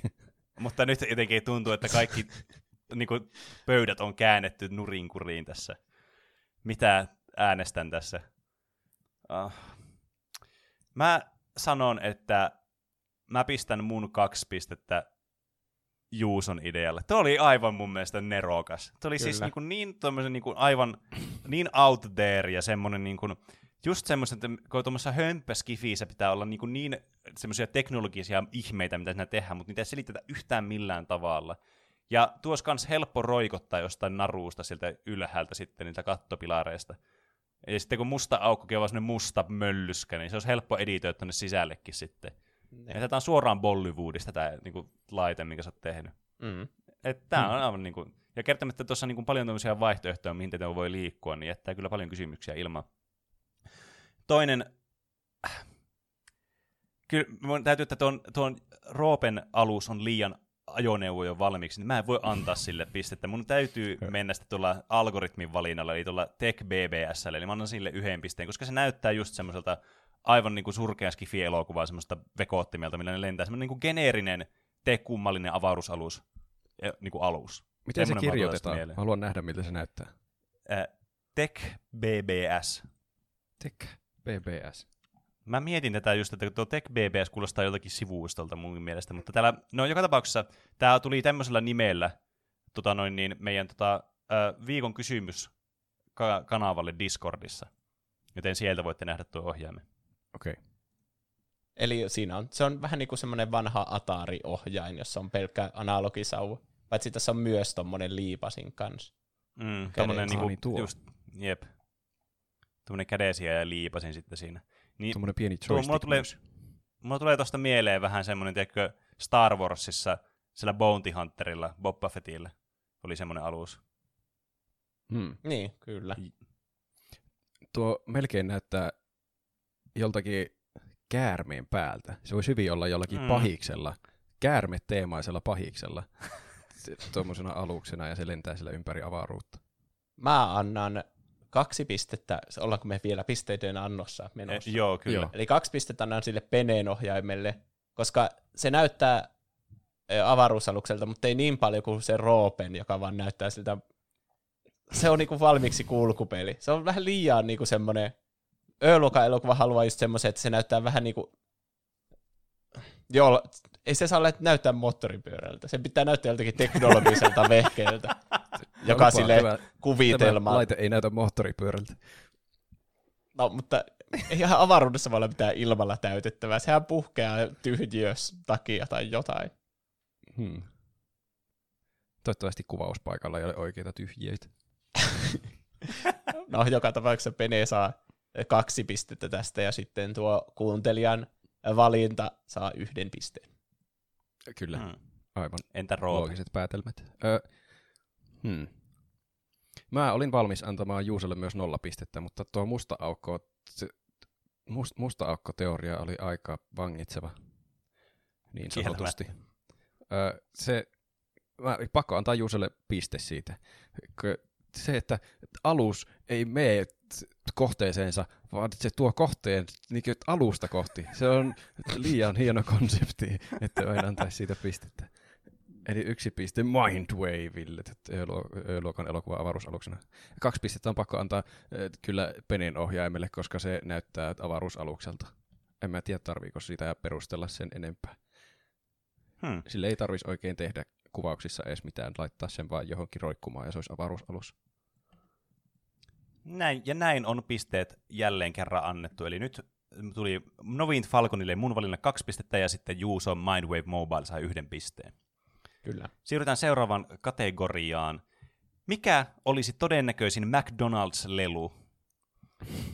Mm. Ja tässä tota noin, niin, algoritmi on valinnut ilmeisesti algoritmin oman valinnan tähän, koska täällä ei yhtään kuuntelijoiden kommentteja, mutta tätä lukevat algoritmi. Ja se on valinnut ohjaimeksen Robin. Ah, se, se Mm. Nintendo robotti-asia. Mm, kyllä. Mikä olisi todennäköisin McDonald's-lelu? No ehkä mä aloitan vaihteeksi. Mä en ole aloittaa kertaakaan vielä. Mun mielestä tämmöinen puhallettava moottoripyörä vaikuttaa ihan McDonald'sin lelulta. Jopa niin paljon, että mä en ole täysin varma, etteikö tämä olisi McDonald'sin lelu, mistä tämä on alun perin saatu. Eli siis sen saa pieneen tilaan, se mahtuisi ehkä Happy Mealin mukaan silloin tyhjennettynä, ja ehkä pitäisi erikseen antaa sitten se, se, se ohjaustanko-osa. Se taitaa olla vähän suurempi. Mutta ei sillä niin väliä. Se on siis lapsille täydellinen, koska tämä on lapsille suunniteltu. Vain lapsi voi tässä istua räjäyttämättä sitä palasiksi. Eli se pitää antaa justiin leluna. Ja mäkkäristä annetaan leluja. Ja mikä lapsille mieluisampi lelu kuin moottoripyörä, vaikka se onkin puhallettava tyyny. Hmm. Mä näen tosi helposti Mindwavein McDonaldsin leluun, niin koska se tuntuu semmoiselta, että ne on valmistanut sitä miljoonia kappaleita ja odottanut tästä suurta hittiä. Mutta eihän tästä nyt, jos totta puhutaan, niin ole suurta hittiä tulossa ikinä vaan lopulta kaikki ylijäämävarastot annetaan McDonald'siin leluiksi käytettäväksi. Ja siinä vaiheessa ei edes mainosteta mitään aivokäyrien mittaamista tai mitään, että siinä olisi Bluetooth tai mitään. Se on vaan Mäkkärissä osana semmoista Spy Happy Meal-teemaista ö, ateriaa. Ja se on vain yksi niistä vaihtoehdoista, että saa semmoisen wow, ajatusten lukulaite, tai sitä siinä on se korvalehtikin, niin voi vaikka parata kuuloa tai jotain. Mm. Se on mm. vaan niinku semmoinen hienon näköinen agenttivehje, mikä annetaan sitten Happy Mealin mukaan. Sopii tosi mm. hyvin vaikka Spy Kids-teemaiseen ateriaan. Joo, näen kyllä tuon niinku just semmoisena turhakkeena, mikä ei tee yhtikäs mitään. Niin just lapset tykkää semmoisilla aina leikkiä. mä, tota noin, niin, mä näkisin, että tämä niin, tota, tämä Novint Falcon, niin tämä on vähän tämmöinen kurvebuoli siinä mielessä, että tämä niin tämä laite itsessään ei ole se Happy Meal McDonald's-lelu, vaan siltä Happy Meal McDonald'sista sä voit saada erilaisia noita päitä, mitä sä pistät tuohon. Eli tää on, niin kuin, tästä on tullut aivan uskomaton niin kuin suosittu franchise ja semmoinen niin kuin, tuote, että näillä näitä Falcon näitä tuoteperhe on niin kuin laajentunut aivan massiiviseksi, ja sitten näitä on niin kuin jokaiseen eri tarkoitukseen erilaisia ohjaimia ja muuta, ja tietenkin McDonald's on sitten tehnyt tämmöisen niin kuin sopimuksen näiden Novintin kanssa, että hei, että mepä tehdään tämmöisiä, lanseerataan näitä tuotteita, että me voidaan tehdä tämmöisiä Happy Mealejä ja laittaa näihin niitä omia osia. Niin sitten ne voi laittaa niihin vaikka äh, semmoisen, niin kuin, että sen sijaan tuossa on tämmöinen pallo, niin sulla on semmoinen hampurilainen siinä, ja siinä on vaikka ne näppäimet. Ja sitten nämä tulee kanssa, saat semmoisen pikku CD, minkä sä voit tietokoneeseen. Tämä on tämmöinen kummallinen äh, kuin tulevaisuus, jossa siis käytetään cd edelleen, mutta tämä on niin kuin, kuuminta huutoa. Ja sitten se on semmoinen peli, joka liittyy siihen ohjaimeen jolla tavalla. Nämä on vähän niin kuin amiiboja, mutta tälle noviintille. Niin sieltä Mäkkäristä voi saada niitä McDonald's-aiheisia amiiboja sitten, tai siis niitä famiiboja mm. jotka sitten mm. laitaan tuohon, jotka on niitä ranskalaisia tai sitten vaikka niitä burgerivarkaita tai vaikka Ronald McDonaldi voi olla vaikka jossakin tai jotain semmoista. Silleen mä näkisin tämän. Mm. Hmm. Et jos pitää perustella sitä kuuntelijoiden, kuuntelijoiden kommentin ehdokasta, niin sehän vaikuttaa niinkö lelulta jo valmiiksi. Vähän niin kuin minunkin asia mm. on, on käytännössä lelu jo niin. valmiiksi. niin. Mutta se, sekin on semmoinen jos mä oon käsittänyt oikein, niin ne robit ei edes kovin niin kuin, luotettavasti toiminut, että ne saatto niin kuin, olla, tehdä niin kuin, asioita, mitä ei kuulunut. Tai siis ei mm. tehdä asioita hyvin, mitä niiden kuuluu tehdä. Ehkä se on paremmin sanottu. tehdä asioita, niin. joita ei kuulunut te vapaa omistaja. niin, ei, niin, ei niin huonosti toivottavasti. Niin, siis tämähän on ihan siis niinku aivan uskomaton, niinku, että tämmöinen on tuote olemassa. Tämä tietysti johtuu siitä, että Nintendo voi vaan laittaa rahaa mihin tahansa juttuja silleen, että se nyt voi vaan olla olemassa, koska Nintendo on vaan nyt halunnut joskus tehdä tämmöisen. Mutta tämä Robotic uh, Operating Body, eli ROB, joka oli siis tälle Nessille joku tämmöinen 85 vuonna, muistaakseni taisi tulla, tämmöinen niin vekotin, joka siis laitetaan vaan niinku Nessiin kiinni, ja sitten se vähän niinku pystyy pelaamaan sitä peliä, jotenkin siinä on kamerat, ja sitten se laittaa semmoisia ihme hyrriä pyörimään semmoiselle napeille, ja ne tekee jotakin eri actioneita. Se oli kehitetty Tää jotenkin aivan... tosi monimutkaisella periaatteella, että se ei niinkö tehnyt mitään normi-inputteja, vaan, vaan se laittoi semmoisen ihme hyrrän pyörimään, ja sitten se ei saanut vissiin niitä ikinä paikalleen, niin se ei ikinä toiminut. siis me, miksi tässä pitäisi semmoista hyrrät, että se laittaisi? Ne hyrrätkin tuntuu, no, hyrrät on aina suosittuja McDonald's-leluissa. Mm. Siellä on aina kaikkea Beybladeja ollut ja sitten semmoisia jotakin third party Kiina Beybladeja ja muuta tämmöistä, niin siinä mielessä tässä niin olisi niin kuin mahdollisuutta, että tälle Robillekin saisi niitä eri Beybladeja sit sieltä niin kuin McDonaldsista. Mm. Mutta tämä on niin kuin ohjaimena aivan absurdit tällainen olemassa. Kyllä. Tämä on jotain ihan uskomatonta tämä vehe. Mm. Mä sanoisin, jos me mennään jo pisteiden valintaa osuuteen, mm-hmm.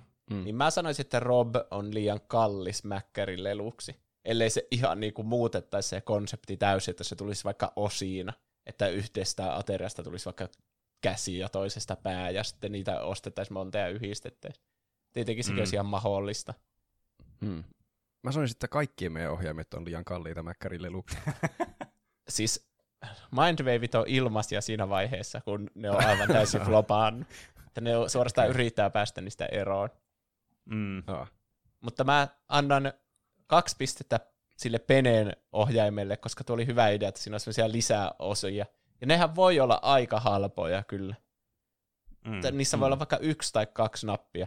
Ja tuo burgeriohjain oli aivan täydellinen se on, että ne on niinku mäkkäri vaan ei mikään ekana tulee mieleen, että no laitetaan siihen burgeri, vaikka mikä se peli sitten on. Jaakko nää burgereita ihmisiin.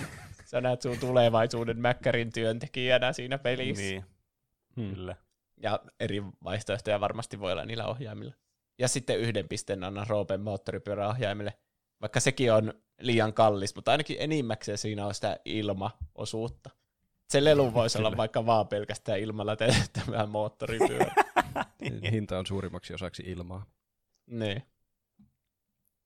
Öö, mä annan pisteitä seuraavalla tavalla.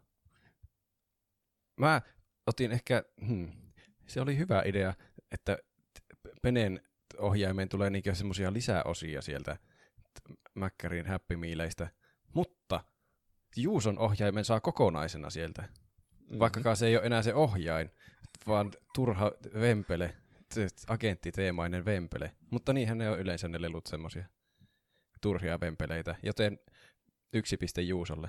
Ja kaksi pistettä mä annan sille Robille, koska se siis näyttää aivan mäkkärin lelulta. Ja se, että se ei toimi kunnolla, vaan pelaa enemmän siihen pussiin, että se on mäkkärin lelu. Mm. Kyllä.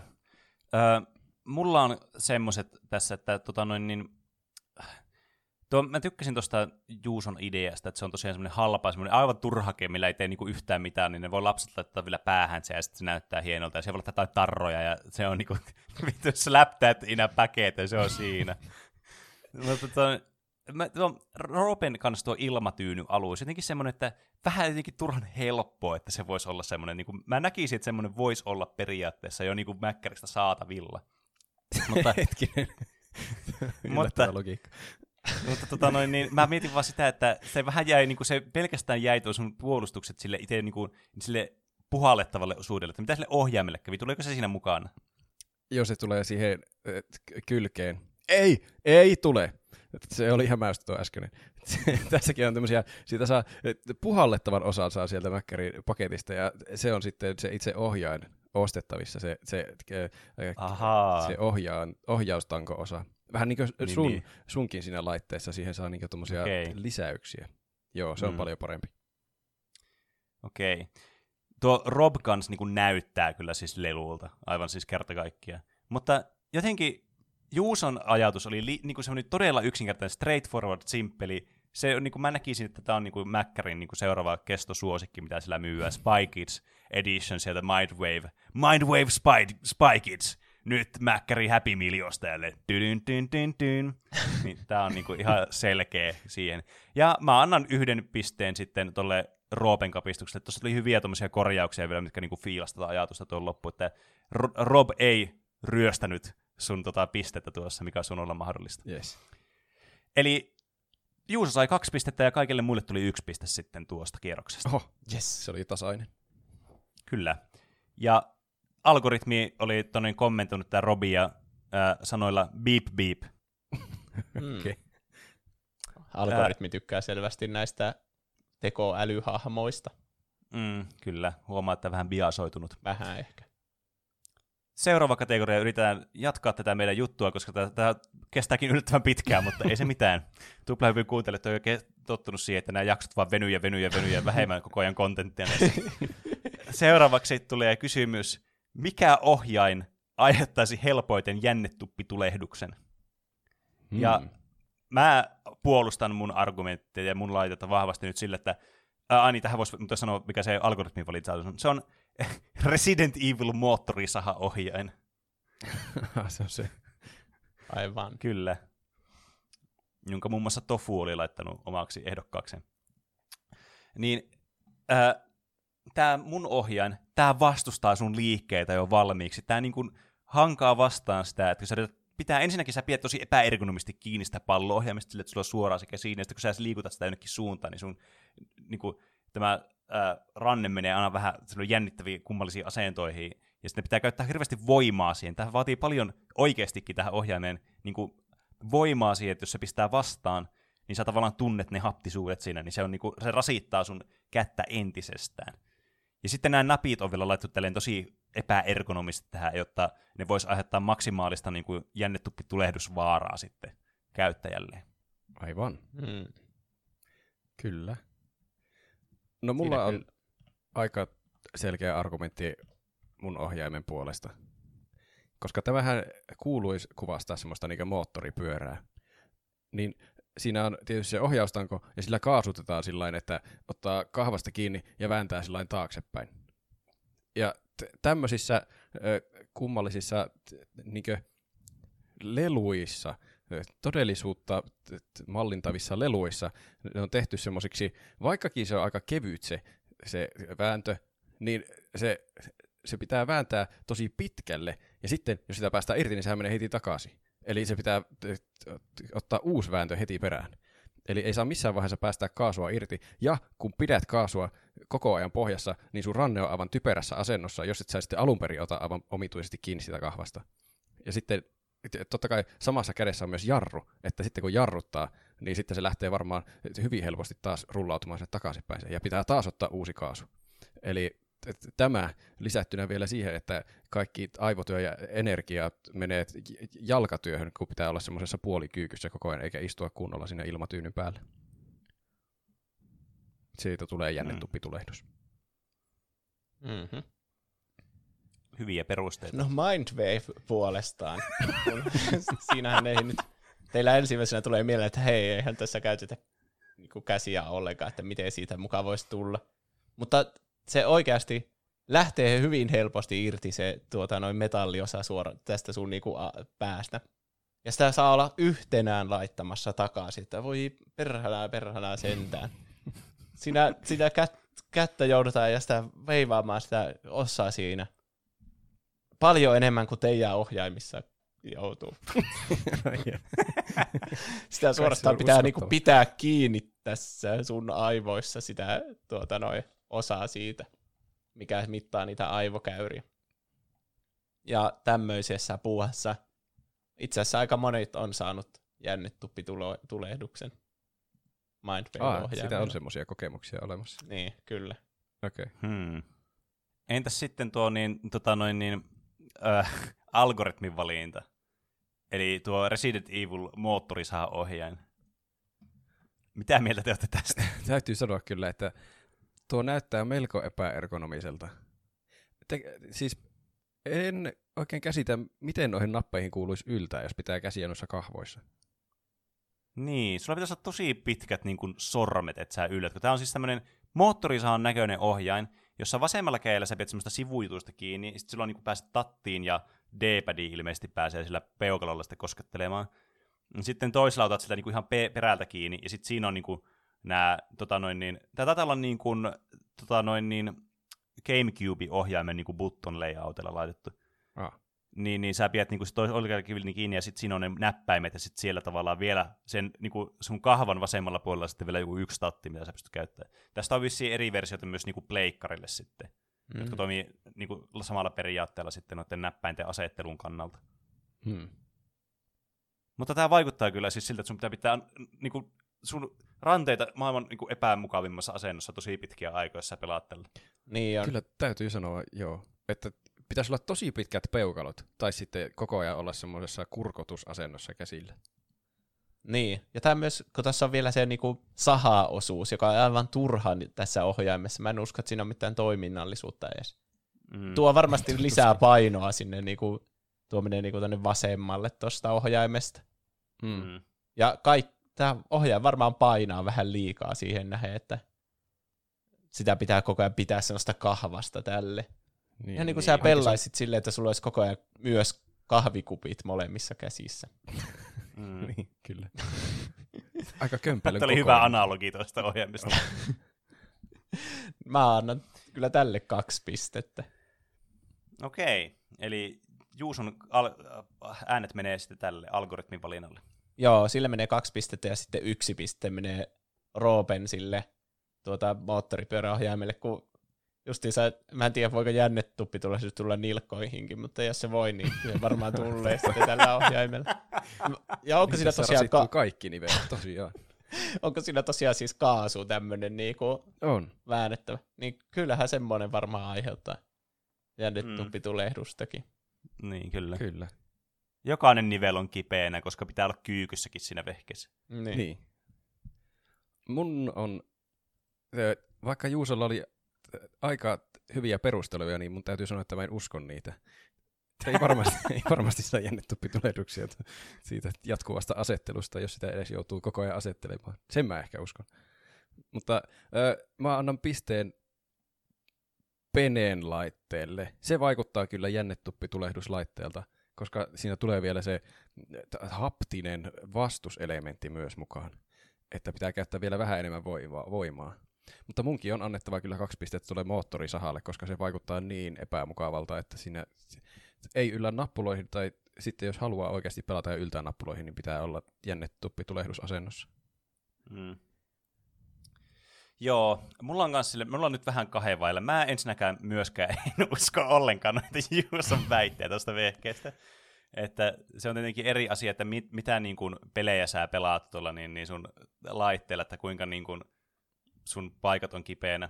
Mutta tota noin niin, tuo, tota, Roope kyllä, niin kuin, siis tuo vehe on kyllä just semmoinen, että tuo niin kuin, vaikuttaa siltä, että sun pitää koko ajan tehdä semmoista ikävää ranneliikettä. Että tuossa niin kuin Resident Evil-ohjaamissa, vaikkakin epäergonomisuuden niin kuin semmoinen perikuva, niin jotenkin siinä kuitenkin sulla on niin kuin staattisessa asennossa sun kädet. Mä en tiedä, mm. mä en ole nyt lääkäri, niin mä en osaa sanoa, että meneekö sun rannet enemmän niin kuin siihen huonoon jamaan siitä, että sulla on niinku semmoinen staattinen huono asento, vaan se, että sä niinku koko ajan teet semmoista huonoa liikettä. Niin, en mä mutta, tiedä. mutta jotenkin tuo kuulostaa ikävämmältä tuo, että pitää tehdä tämmöistä huonoa liikettä koko ajan. Niin tämän vuoksi mä annan Roopelle tälle ohjaimelle kaksi pistettä ja sitten tuolle Resident Evil-ohjaimelle yhden pisteen. Yeah. Mutta se tarkoittaa siis sitä, että Resident Evil-ohjain sai kyllä todellakin äänivyörynyt tässä ja se sai sen maksimipistemäärän tuosta, ja sitten Roopen ohjain sai sen yhden pisteen. No niin. Aletaan lähestymään loppua, mutta vielä on kysymyksiä jäljellä, mutta nyt tulee tämmöinen salamakierros, koska tässä tosiaankin perustelut on hyvin yksinkertaiset. Luetaan kuitenkin ensin vielä tuo kommentti tuosta äskeisestä, kun se ei meinasi nyt tässä vielä unohtua. Eli äh, Tofu oli laittanut meidän tähän viikon kysymykseen tosiaan tämän äh, Resident Evil-ohjaimen seuraavalla kommentilla. No, tämä Resident Evilin moottorisaha-ohjain. Aivan hirvittävän näköinen, ja miten helvetissä tota edes ajetaan? Vaikuttaa uskomattoman epäkäytännölliseltä. Mm, Totta. Kyllä. Seuraava kategoria on, mistä ohjaimesta saisi hienoimman hatun? Mm. Ja okay. tähän al- algoritmi on valinnut tota noin niin, ö, Dragon Quest Slime Switch Pro-ohjaimen jonka oli vastannut muun muassa Mr. Phoenix ja Olli Legendarisi. Niin mä haluan se, aloittaa joo, tämän, mä, mä haluan aloittaa sillä, että tämä, tämä Dragon Quest Slime-ohjain on kyllä äärimmäisen söpö. On kyllä. Ja tämä, tämä näyttää myös ihan äärimmäisen epäergonomiselta myös tämä ohjain. joo, yhdyn tähän. Niin, se näyttää eestäpäin kyllä hatulta aika paljon valmiiksi. Mm, kyllä. Mm. Siinä on vielä tämmöinen naamakin vielä, niin sulla on niinku kaksi naamaa. Plussaa. Sulla on vähän niin kuin semmoinen oma Pokemoni sun päässä koko ajan. Niin, kyllä. Mm. Mm. Hmm. Ö, mä alustan mun omaa juttua sillä, että tää, tässä on hattu tämmöiset, niin kun, tässä on tämmöinen telinet jo valmiiksi, että sä voit laittaa sen sun pään päälle, että se pysyy sun pään päällä. Tässä tulee tämmöinen, ah, niin, tommoset... nämä telineet, mitkä pistetään tuohon lat, niin pöydälle, niin sä voit pistää sille sun päähän, että se pysyy sun päässä. Ja Aivan. riippuen orientaatiosta sä voit valita, että pistäkö sä niin kuin sille, että se käppi on tuossa eessä, eli se ei pistä vieten kiinni tuossa eessä, vai se on tuolla takana. Eli tää on vähän niin kuin ah. lippalakki. Niin, totta. Ja sä voit laittaa vielä, jos sä olet oikein semmoista niin kuin Edgelord-viilistä, niin sä voit laittaa vielä sen pistolijutun tuohon, niin se näyttää todella tyylikkäälle. se osoittaa vielä se on itseä kohti. Kyllä.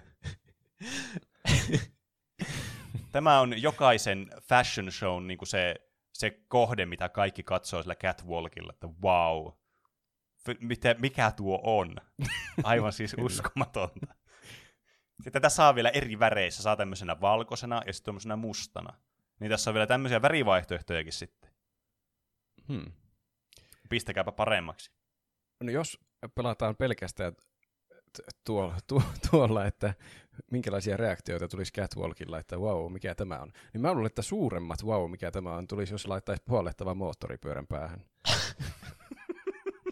se, toki siinä ei ole mitään niinku, tuommoista yhtä hyvää kiinnitysmekanismia kuin tuossa Penen, Penen ohjaimessa on valmiiksi nuo sakarat, mutta sen saisi helposti, kun asentaisi vain jonkun narun leuan alle ja sitten siitä yli.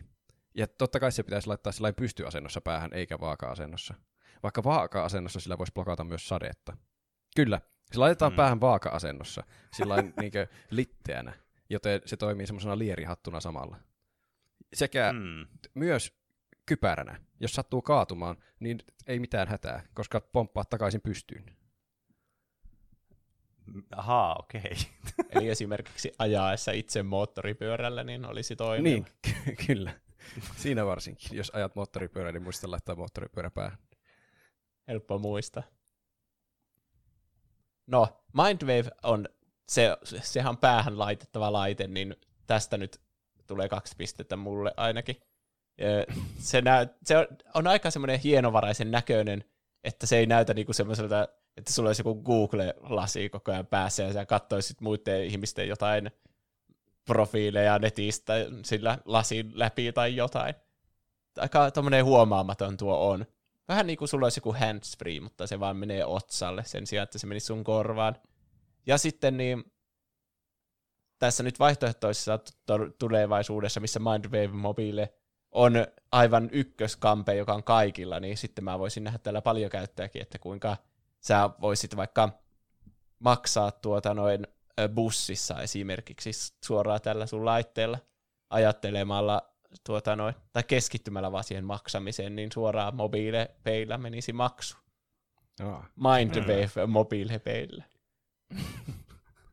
tai muita kaikenlaisia hissin numeron voisit valita tällä. Ja aika hu- huomaamaton tämmöinen, joka voisi olla ihan hyvin kaikilla vaan tuolla kadulla. Eikä se muuttaisi katukuvaa niin paljon, mutta meidän elämänlaatu paranisi huomattavasti, jos kaikki käyttäisi tätä hattuna tuolla, mene, mene, kun menee tuolla kaupungilla. Hmm. Kyllä, ymmärrän. On kuitenkin pisteiden aika. Juu, äh, Roope, mitä, äh, mitä, mikä on hienoin hattu? Mistä saisi hienoimman hatun? Hmm. Tuo on tietenkin Juusalla ihan hyvä pointti, että koska tuo on päähän laitettava esine, niin sitten siitä luontaisesti tulisi paras hattu. Mutta mä rupesin miettimään, mikä on hattu? Mikä on hatun funktio? Mitä, mitä se, sen tarkoitus on niin tuottaa omistajalleen? Ja mä sanoisin, että se tuottaa jonkinnäköistä suojaa tai turvaa esimerkiksi auringolta tai sateelta, erilaisilta sääilmiöiltä. Ja tuo Mindwave, se, siitä voisi olla pahimmassa tapauksessa jopa haittaa sääilmiöiden yhteydessä, koska se on tuommoinen sähkölaite, niin siihen iskee salama helpommin kuin muihin hattuihin. Joten mä en anna Juuselle pisteitä, koska se ei, se ei suojaa sääilmiöiltä, vaan se haittaa niitä. Sen sijaan mä annan pisteen. Kerropa vielä, miten tuo salama iskee tuohon Mindwave helpommin. Kyllä. Se on mun perustelu. Yhden pisteen mä annan sille, sille ö, siniselle pallolle. Mä en muista enää sen nimeä. Dragon Quest Slime. Kyllä. se oli tarpeeksi huvittavan näköinen hattu, ja se antaa tietysti lisäarvoa, koska siitä saa ylimääräisen naaman. Ja kaksi pistettä menee tuonne Peneen hatulle, koska siinä on t- omat telineet, jonka voi asettaa helposti päähän, ja t- myös niin kuin, tuoda esille omia itsetuhoisia ajatuksia, jos laittaa se aseen liittimeksi. Aivan, se on myös statement. Niin. Kyllä. Ö, mä lähden tällä liikenteeseen sille, että mikä, sä mietit sitä, että mikä on hattu. Mä mietin, että mikä on hienoin hattu. Okei. Okay. Ju, Juusolla oli semmoinen tuossa, että se sanoi, että se on semmoinen, niin kuin, se ei ole kovin näyttävä. Mä, mun mielestä hienot hatut on näyttäviä. Semmoiset, että sä näet ne ja sä, sillä, niin sä teko katsot sitä hattua, että onpa hieno hattu. Kyllä. Se on tietysti toinen asia, onko tuo pumpattava moottoripyörä hieno hattu. Mä, jos mä, jos mä, mutta tässä voisi myös ajatella tämmöistä hieno ja funktionaalinen komboa. Äh, mä annan kaksi pistettä Dragon Quest Slimelle, koska mun mielestä se on aivan uskomattoman söpö. Mä näkisin, että tuossa, tuommoinen niinku hattu on jo olemassa. Tuommoinen hattu täytyy olla olemassa. Kyllä. Todella mun mielestä tyylikäs. Ja mä tykkään siitä, että se on vielä semmoinen, sä pistät sen päähän, niin se ei ole semmoinen pipo, vaan semmoinen, että sä pistät, se tulee semmoinen uloke sun päähän. se on hienoa, tuossa on niinku tyyliä. Ja sitten tämä yksi piste, tämä niinku hyvin karkaileva piste, joka voisi nyt mennä tällä äskeisellä perustelulla Roopelle, koska se ei ollut kovin näyttävä se tonne juusohattu. Mutta jos sä menisit vaikka jonnekin bussiin, ja jollakin on tuo helvetin Famicom Top Rider-hattu päässä, niin mä antaisin dunkkuun sille. Mua ärsyttäisi, mua suuttaisi. Se saisi jäädä sinne bussin ulkopuolelle pitämään sitä sadetta, kun siinä on niin hyvät sateenpito-ominaisuudet. Joten tällä perusteella, sillä että mulla alkoi ärsyttää ajatus siitä, että joku on samassa tilassa mun kanssa tuommoisella hatulla, niin mä valitsen Juusolle antaa yhden pisteen. Kiitos. Mä, mä hyväksyn, hyväksyn tuon meidän pisteettömyyden, mutta mun täytyy sanoa, että sä et pärjäisi sille, sille tyypille että käsirysyssä, jos sillä on päässä tuo hattu. Sillä on kypärä. Kyllä. Ehkä. Mä annan kaksi, mä annan yhden pisteen ensimmäisenä. Ja se menee tuolle slime-ohjaimelle. Koska mä voisin kuvitella, että tuo on jo hattuna olemassa, tuo hahmo, tuo slime. Että mm. onhan se tommonen niinku hatun muotoinen ja tommonen iloisen sinisen värinen ja sitten vielä tuo naamakin on tossa, että onhan niitä vaikka jotain Pikachu-hattuja joillakin näkyy nyt, niin voisi olla ihan hyvin tommonen slime-hattu sitten. Mm. Kyllä. Ja kaksi pistettä annan Penen sille Falcon Novintin ohjaimelle. Koska se, justiinsa nuo osat näyttää siltä, että se voisi laittaa aseta päähän. Se on kaikista kummallisin asia, minkä sä voit laittaa päähän. Että tuo, se Roopen on vielä semmoinen, niinku, että katsokaa minua, kun mä pidän tämmöistä päässä, ja se on kaatunut moottoripyörä. Että tuo on niinku semmoinen, että että sen voisi vielä niinku miettiä, että miksi tuolla on, että tuolla on tuommoinen outo hattu päässä. Ja sitten siihen voi vaihtaa vielä se asse. Kyllä kaksi pistettä tulee automaattisesti, jos on tuollainen suoraan hattuun osoittava ase päässä. Niin. kyllä, samaa mieltä. Mm. Se kyllä ansaitsi okay, kaksi. Nyt, nyt on ensimmäinen kummallinen tilanne tässä pistelaskussa, nimittäin äh, mun ja algoritmin noin valinnat voitti tämä ja saa samaa verran ääniä, niin kysymys kuuluu, annetaanko me vielä kuitenkin sille niin kuin runner-upperille se yksi, ään, yksi piste, vai onko se sitten vaan ne top tavallaan top 2 saa sitten täydet pisteet, koska ne oli tasoissa. Kuka, kuka on runner-up tässä? En, en, en kerro sitä, että mä haluan, että se vaikuttaa näihin mm. pisteenlaskuun. No siis, kai, mä en, onkohan se muutettu muuten vasta? Ennen ainakin oli, että jos tulee esimerkiksi kaksi kultaa, niin sitten kukaan ei saa hopeaa, vaan sitten seuraava saa pronssia. Mutta se voi olla, että se on muutettu, että sitten nykyään kaksi saa kultaa ja sitten seuraava saa hopeaa ja seuraava pronssia. Ehkä se on kivempi kaikille, että on enemmän pisteitä yhteensä. Mä äänestän sitä, että mm. annetaan runner-upperille pisteitä. Joo. Tehdään sillä tavalla. Tämä tarkoittaa sitä, että mä sain kaksi pistettä tuosta, algoritmi sai kans kaksi, ja sitten Mindwave sai yes. yhden pisteen.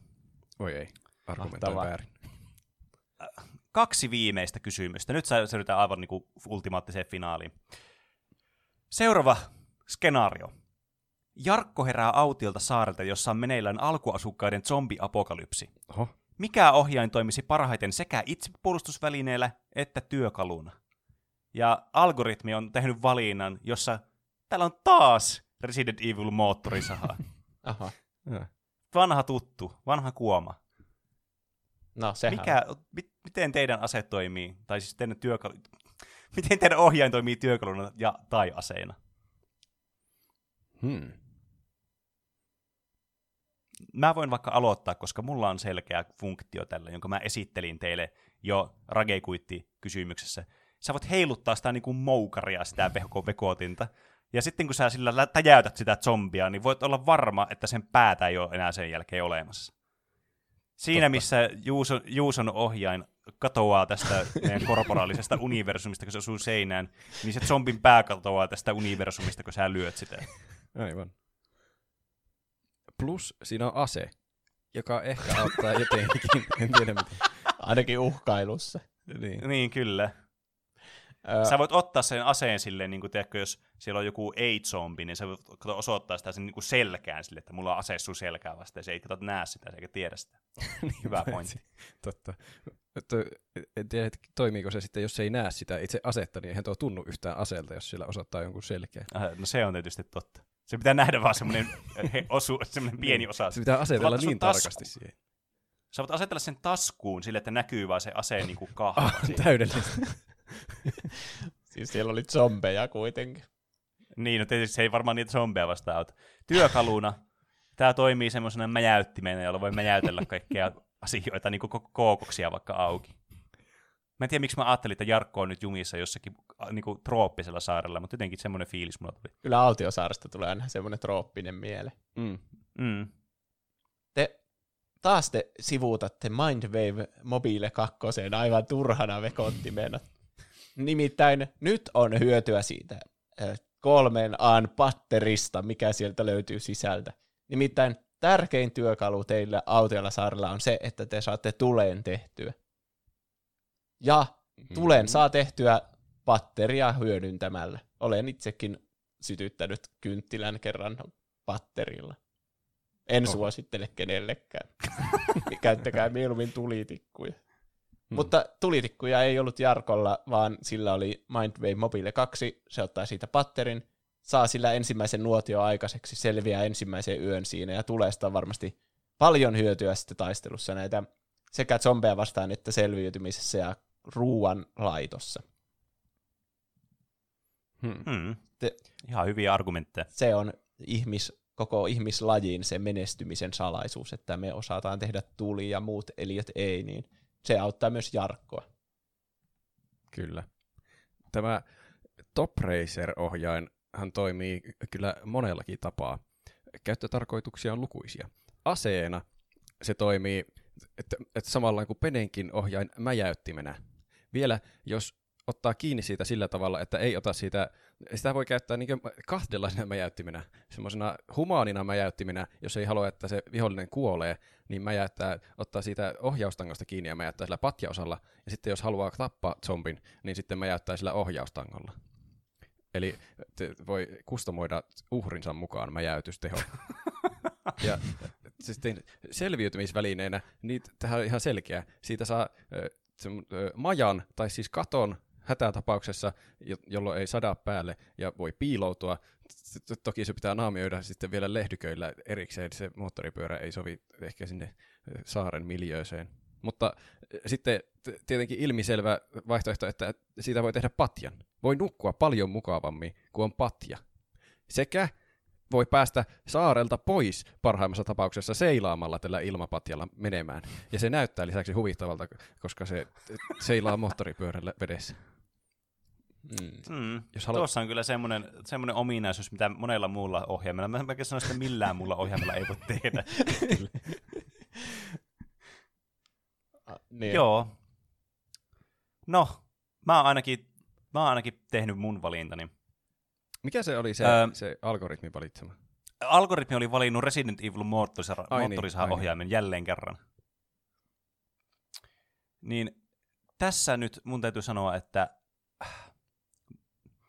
tuo oli kyllä siis kieltämättä hyvä, että tuolla, niin kuin, tuolla patjalla voi tehdä kaiken näköisiä asioita. Se on tosi, sinne voi, tä, sä voit säilyä vettäkin, juova vettä sinne patja sisälle Totta, kanssa. hyvä pointti.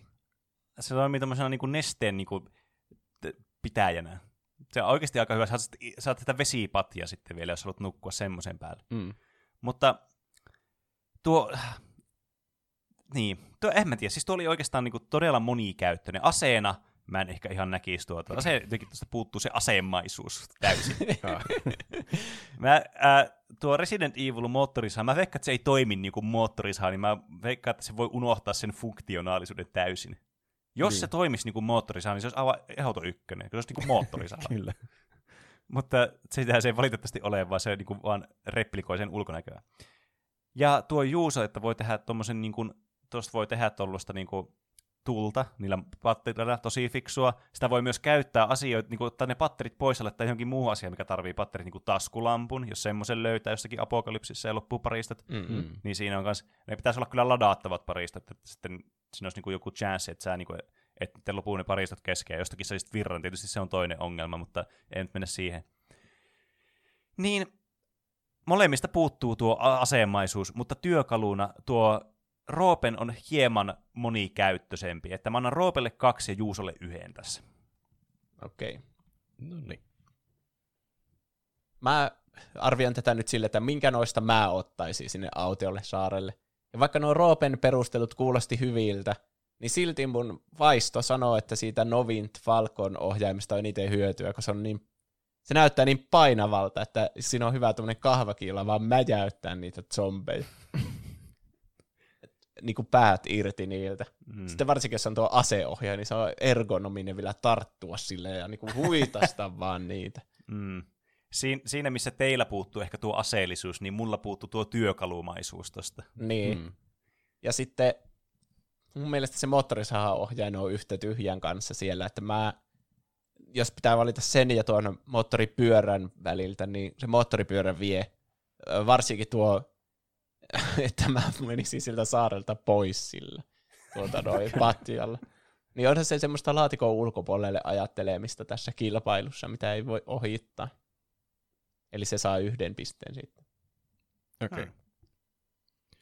No tuota. Mä oon samaa mieltä, että tämä moottorisaha on oikeastaan sama asia kuin tuo Falcon, no Winter Soldier, mikä se on? Novint Falcon. Niin. niin, että se, että tämä Novint Falcon on vaan parempi mäjäytin kuin tuo moottorisaha. Eli sillä perusteella mä antaisin sille pisteet, jos mä antaisin niille pisteitä, ja kyllähän mun toisille pitää tosiaan antaa. Eli mä annan yhden pisteen peneen mäjäyttimelle, koska se on parempi mäjäytin. Mutta tuo tulen teko kuulostaa sen verran kriittiseltä osalta selviytymistä, vaikkakin te, ne paristot ymmärtääkseni kuluu siinä, kun tekee yhden tulen, mutta kyllä sillä varmaan pari nuotiota saisi ainakin tehtyä. Mm-hmm. Niin, ja tuli pakko. tosiaan leviää, ja sitä voi käyttää sitten, pitää sitä tulta yllä ja levittää sillä tavalla. Kyllä, tulesta saa monenlaisia hyötyjä, mitä me ei tässä varmasti vielä taja- tajutakaan. Eli kaksi pistettä, kaksi pistettä Mindwavelle. Kiitos. Tämä onkin hieno tilanne, sillä me kaikki kolme saatiin kaksi pistettä tästä kierroksesta. Oho, no niin. Saatiin ainakin oli kerrassa... etuasema algoritmiin nähden. Mm, yes. Kyllä, eh- ehkä nyt niin, tota noin, niin Jarkko voi selviytyä sitten jollakin noista meidän työkaluista, mm. tai kaikilla. Mm. Viimeinen kategoria, jonka jälkeen tulee lopullinen tulos, mikä on oudoin ohjain. Minkä ohjaimen Apple todennäköisesti varastaisi ja julkaisisi omana kansainvälisenä hittituotteenaan? Algoritmi on valinnut, se on jopa tuonut, luonut meille mahdollisuuden jopa niin kuin, että mikä se tuote olisi, niin se on sanonut, että Power Glow, eli älyhanska, mm, jonka oli vastannut Kampi Podcast. Mä voin aloittaa, koska tämä on helppo äh, mulle kyllä tämä kierros. Tämä on tulevaisuutta tämä äh, aivojen lukeminen ja tämmöinen Brain Computer Interface tai BCI tunnettu tämä teknologia. Ja se on alkeellisissa vaiheissa, kuten voimme tästä todeta tästä Mindwave-mobiilista. Mutta Apple on kaikissa näissä asioissa semmoinen, että se katsoo sivusta ja varastaa sitten oikealla hetkellä sen teknologian. Ja sitten kun oikea hetki tulee Applelle varastettamaan, niin ne kyllä varastaa sen ja tekee niin uuden tavan käyttää näitä Applen laitteita ilman koskemista näihin ollenkaan. Siri ei tarvi enää sanoa hei Siri, vaan sä vaan ajattelet sitä asiaa, mitä sä haluat. Sä ajattelet sitä Beatlesin tiettyä biisiä ja se alkaa soimaan suoraan. Se on niinku, ja tuo design ei hirveänä tarvitse edes muuttua, että se vaan on valkoinen sitten tuo laite. Ja just tämmöinen huomaamaton, ehkä vähän huomaamattomampi kuin tuo. Mutta tuo, jos tämä muuttaisi valkoiseksi, niin sitä voisi luulla jo nyt Applen tuotteeksi. Ja sitten kun lisätään kaikki Applen omat ominaisuudet siihen. Aina kun sä ajattelet tuplahyppypodcastia, niin tunnari vaan alkaa soimaan sun suoraan sun aivoihin. Hmm. Hmm. Joo, joo. Kyllä. Öö, mä luulen, että mä oon heikoilla tässä kategoriassa, mutta puhutaan nyt ainakin lämpimikseen. Kyllä mä luulen, että Apple... Että miten se kategoria meni? Mistä tuli paras Applen kopio? Mikä, minkä ohjaimen Apple todennäköisesti varastaisi ja julkaisisi omana kansainvälisenä hittituotteenaan? Okei. Okay. No, minun perusteluni sille, että tälle on seuraavat. Tuommoista teknologiaa asiaahan Apple on julkaissut jo niin paljon kuin vaan jaksaa keksiä. Tämä kulkuvälineitä ne ei ole julkaissut ollenkaan. Joten puhumattakaan puhallettavista kulkuvälineistä, joita käytetään pelaamiseen. Eli tämä on helposti kopioitava, mikä myös laskee sitä rimaa kopioimisessa. Eli se on valmiiksi jo Applen värityksellinen, eli aika valkoinen ja siihen kun länttää vaan siihen, siihen ohjaustangon keskelle semmoisen omenan, niin sillä on se Applen tuote. Toki pitää lisätä myös jotakin rahastusmenetelmiä, jotta sitä saa Apple-maisemman. Sitä ei voi puhaltaa enää ilmalla täyteen, se on sähkötäyttöinen, että se täytetään sähköpuhaltimella, joka, joka siihen sopii pelkästään Applen sähköpuhallin, joka maksaa 117 000 euroa. Jes, tässä aika mm. kallis. Kyllä tämä on mietitty tämä markkinointikin näköjään valmiiksi, ainakin hinnoittelu. Mm. Tota, mä haluaisin ainakin aloittaa tämän mun tämän Novintin-laitteen sille, että tämä laite jo itsessään muistuttaa ää, Macintoshia josta 2000-luvulta. Hmm, tässä on totta. tosi samannäköisiä tämmöisiä niin kuin elementtejä jo valmiiksi. Eli tässä on jo tämmöistä Apple-maista designia, aika retroa though, mutta retro on nyt in ja se myy. Ja vaikka aina puhutaan siitä, että Apple aina kehittää näitä design-ideoita eteenpäin, niin tässä ne nyt itse kapitalisoi tämän retro-fiilikseen estetiikan, ja sitten tavallaan siitä alkaa tämmöinen uusi, aivan uskomaton buumi sitten, just näille läpi, läpinäkyville vempaimille, niin kuin vaikka tuo Macintosh oli alun perin. Mutta se ei ole pelkästään vaan se, että se näyttää se uusi Macintosh tai uusi Mac siltä vanhalta Macintoshilta ja sitten tältä Falconilta, vaan nykyään ne voi sitten myydä tätä lisää laitetta. Eli koska Macit monesti on tämmöisessä niin kuin luovassa työssä tosi suosittuja vehkeitä, mitä käytetään paljon, niin totta kai ne luo tämmöisen samanlaisen tämmöisen haptisen kontrollerin, jolla sä voit sitten tehdä vaikka 3D-skulptausta tai muuta tämmöistä niin kuin, äh, kuvan käsittelyä, videon editointia, äänieditointia, tämmöistä, että niin ne muodostaa näitä erilaisia työkaluja, mitä tässä on, niin vähän samalla tavalla, että ne luo tavallaan niin eri tämmöisille ammattiryhmille tämmöiset omat työkalut, mitä ne voi käyttää tämmöisellä haptisella kontrollerilla. Että ne niin kuin hyödyntää tämä idea, mikä ei osattu kovin hyvin niin kuin tehdä silloin 2007-luvulla, niin ne tuo tähän uuteen sitten aikakauteen. Ja tämä työväline tulee olemaan sellainen Macin taas, tai Applen uusi tämmöinen myyntivaltti, että ne on aina tunnettu tämmöisenä niin kuin äh, design-ihmisten tuotteina, ja tässä on niin kuin, tätä uusinta design niin. Eli siirrytään nyt tähän haptiseen maailmaan, miten tämä voi sitten käyttää tämmöisessä tuotannossa. Kyllä. Hmm. Mikä se algoritmi oli valinnut sen hanskan? Kyllä, Power Gloviin. Joka oli, se oli vielä dupannut tämä algoritmi, että siitä tulee älyhanska. Aivan, mm. aivan. Applen älyhanska missä kyllä tietysti on niin kuin idea, mutta se jää kysymykseksi, että onko se semmoinen niin kuin sliikki hanska, mikä pistetään käden. Onko sulla kaksi hanskaa? että sulla on niin kuin aina kaksi hanskaa mukana sitten, mitä sä käytät. Käytätkö sä näitä Applen tuotteet sitten niillä hanskoilla? Vai onko tässä niin kuin sit se, pistää se iPhone, niin tavallaan se on nyt sinne sun hanskassa? Mä näkisin sen sillä tavalla just, että on toisessa kädessä se hanska, ja sillä voisi käyttää kaikkia Applen, ja pelkästään Applen tuotteita. Tai niinkö käyttää esimerkiksi just puhelinta sillä, että se näkyy vaikka sulla jotenkin AR siinä, ja sillä hanskalla voi operoida sitä. Mm, sä, voit tehdä, sä voit niitä, tehdä niitä, sun, äh, niitä Applen tunnettuja niitä gestureita, voit tehdä sille ilmaan, niin. niin se tekee jotakin asiaa. Kyllä. Mm. Niin kuin joku outo, outo Thanos, joka onkin Apple-fani. niin. niin. Sä voit snä- snäpätä sun tonne, niin, niitä sormia yhteen ja kaikki ei-Apple-laitteet tuhoutuu sun välittömästä läheisyydestä. Kyllä. Niin.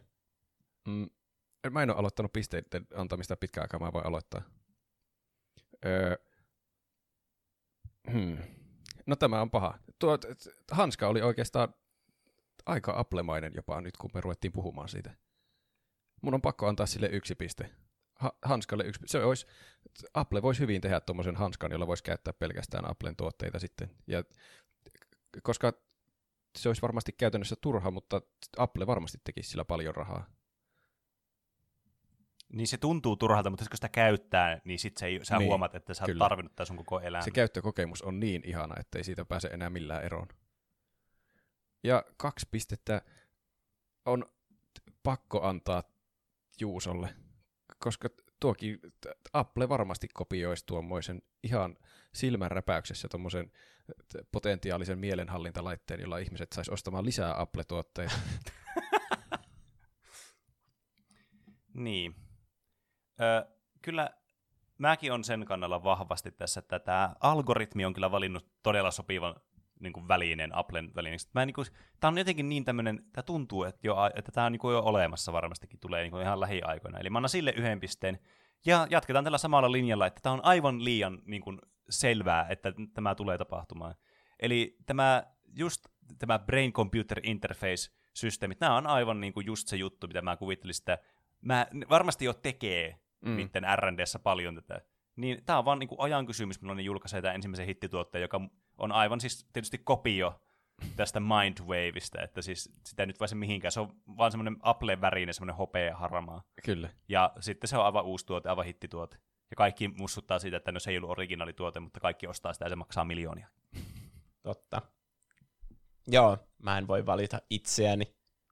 Mä en ole ihan niin samaa mieltä teidän kanssa siitä hanskasta, että se olisi tosi hyvä Apple-tuote, ainakaan niin kuin nykypäivänä, kun eikö se ole aika epäkäytännöllistä, että sulla on se hanska kädessä, kun ne on jo keksinyt sen kellon, tai kopioinut sen kellon, ja sillä voi tehdä vaikka mitä.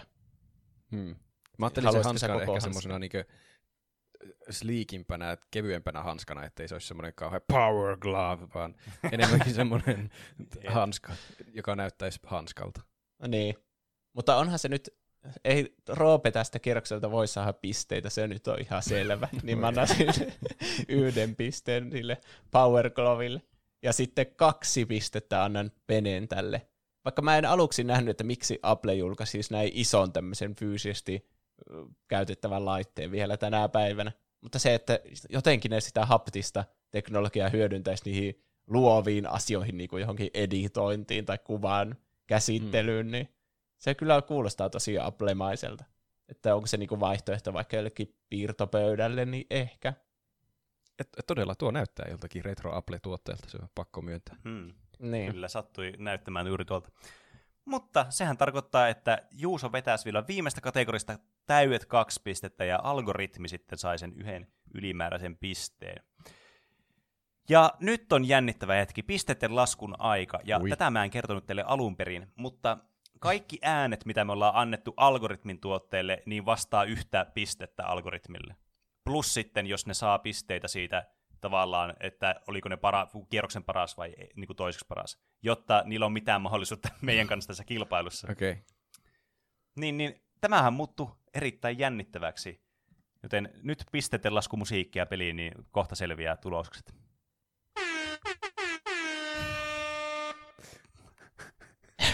niin korvia, korvia lämmittävää ja miellyttävää tuommoista niin hissimusiikkia. Yllättävää, tuommoinen odottelumusiikki.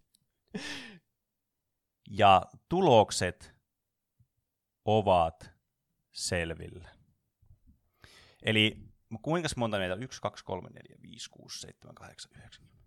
Meillä on 12 näitä, eli top 10 otetaan nyt listaan. Eli kaksi alinta tulosta nyt. Paitsi tämä on jaettu tulos, niin nämä sitten nämä kaikki jää pois. Eli tämä on top 9 lista.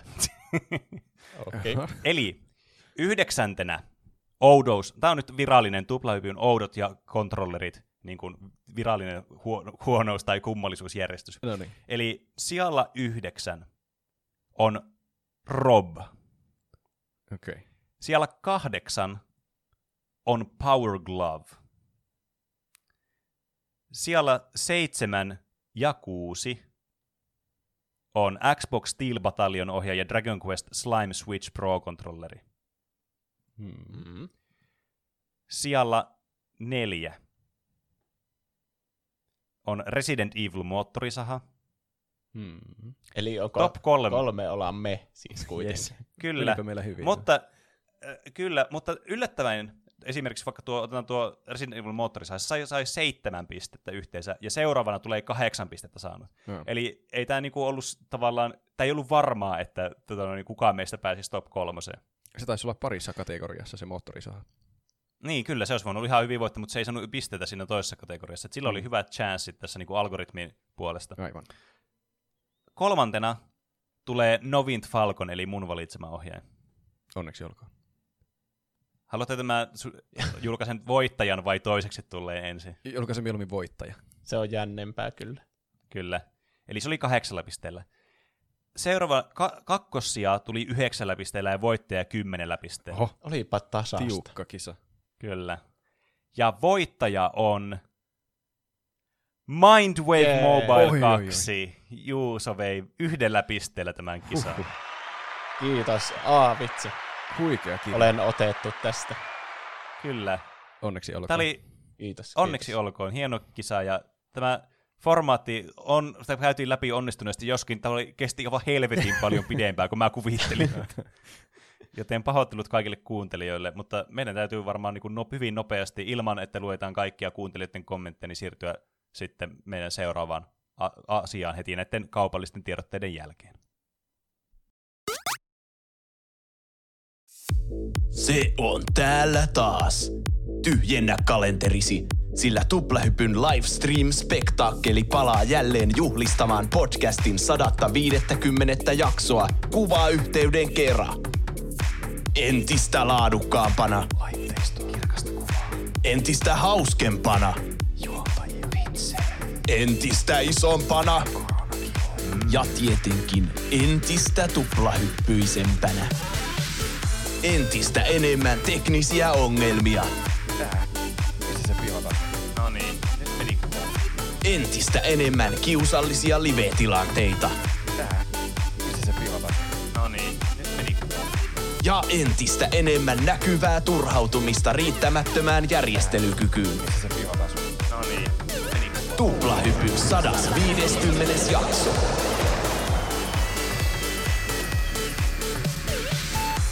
Suorana lähetyksenä lauantaina 28. elokuuta kello 19 alkaen osoitteessa twitch.tv kautta tuplahyppy.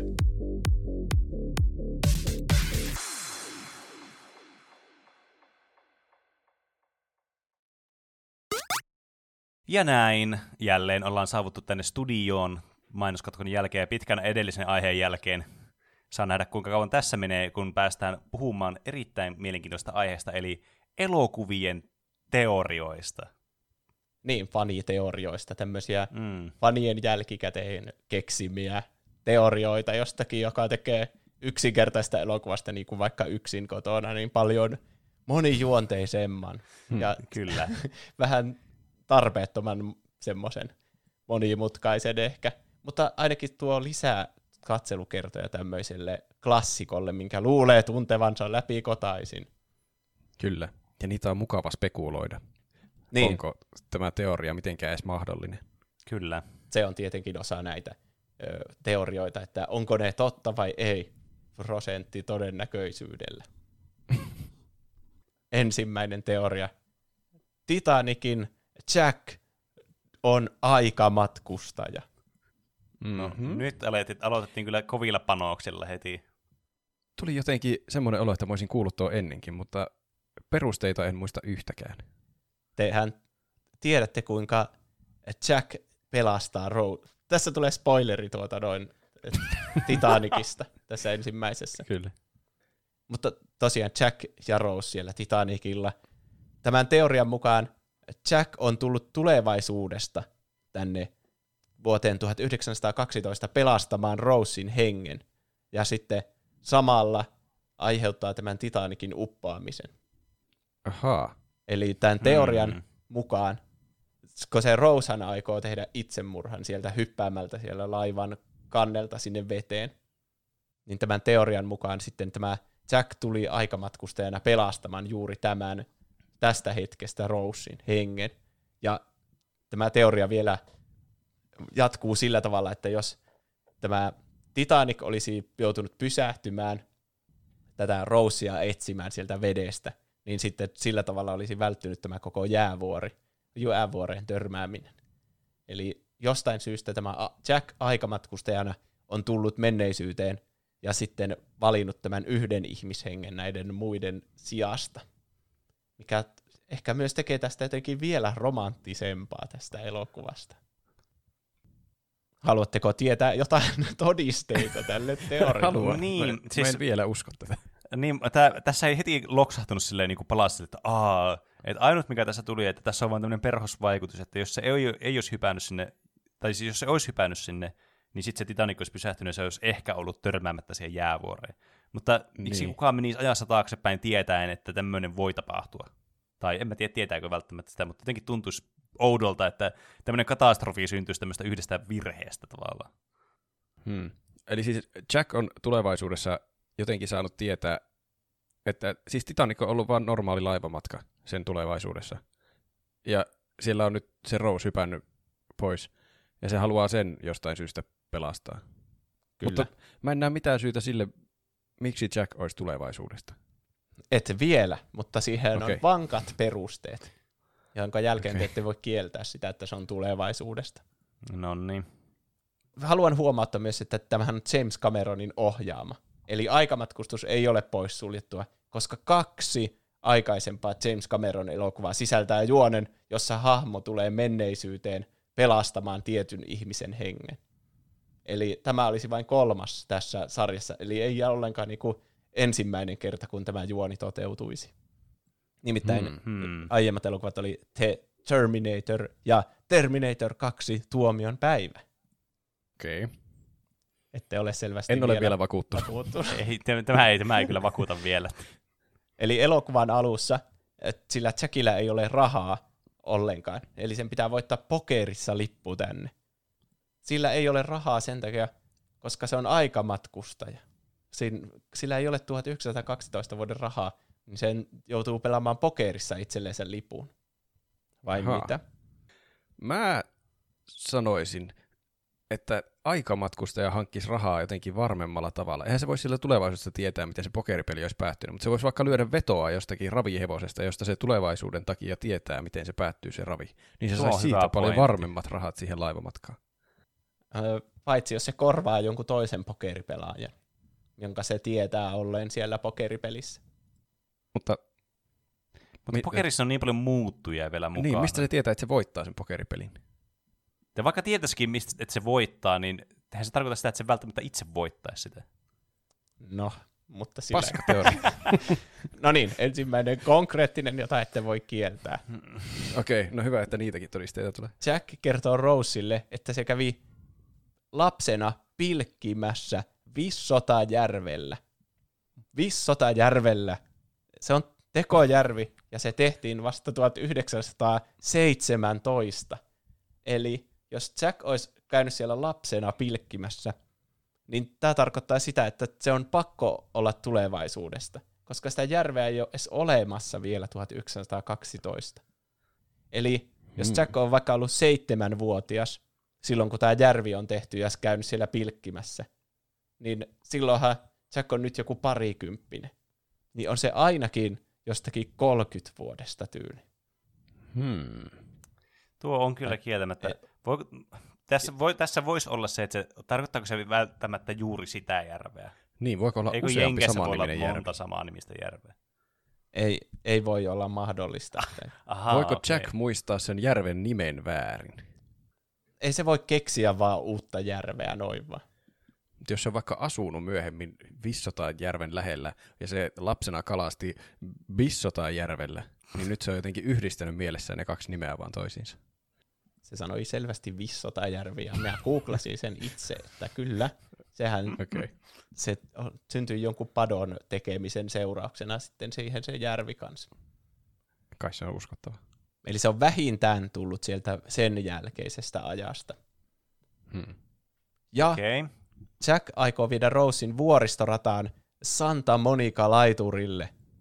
Ja sinne avattiin vuoristorata myös vasta 1917. Hmm.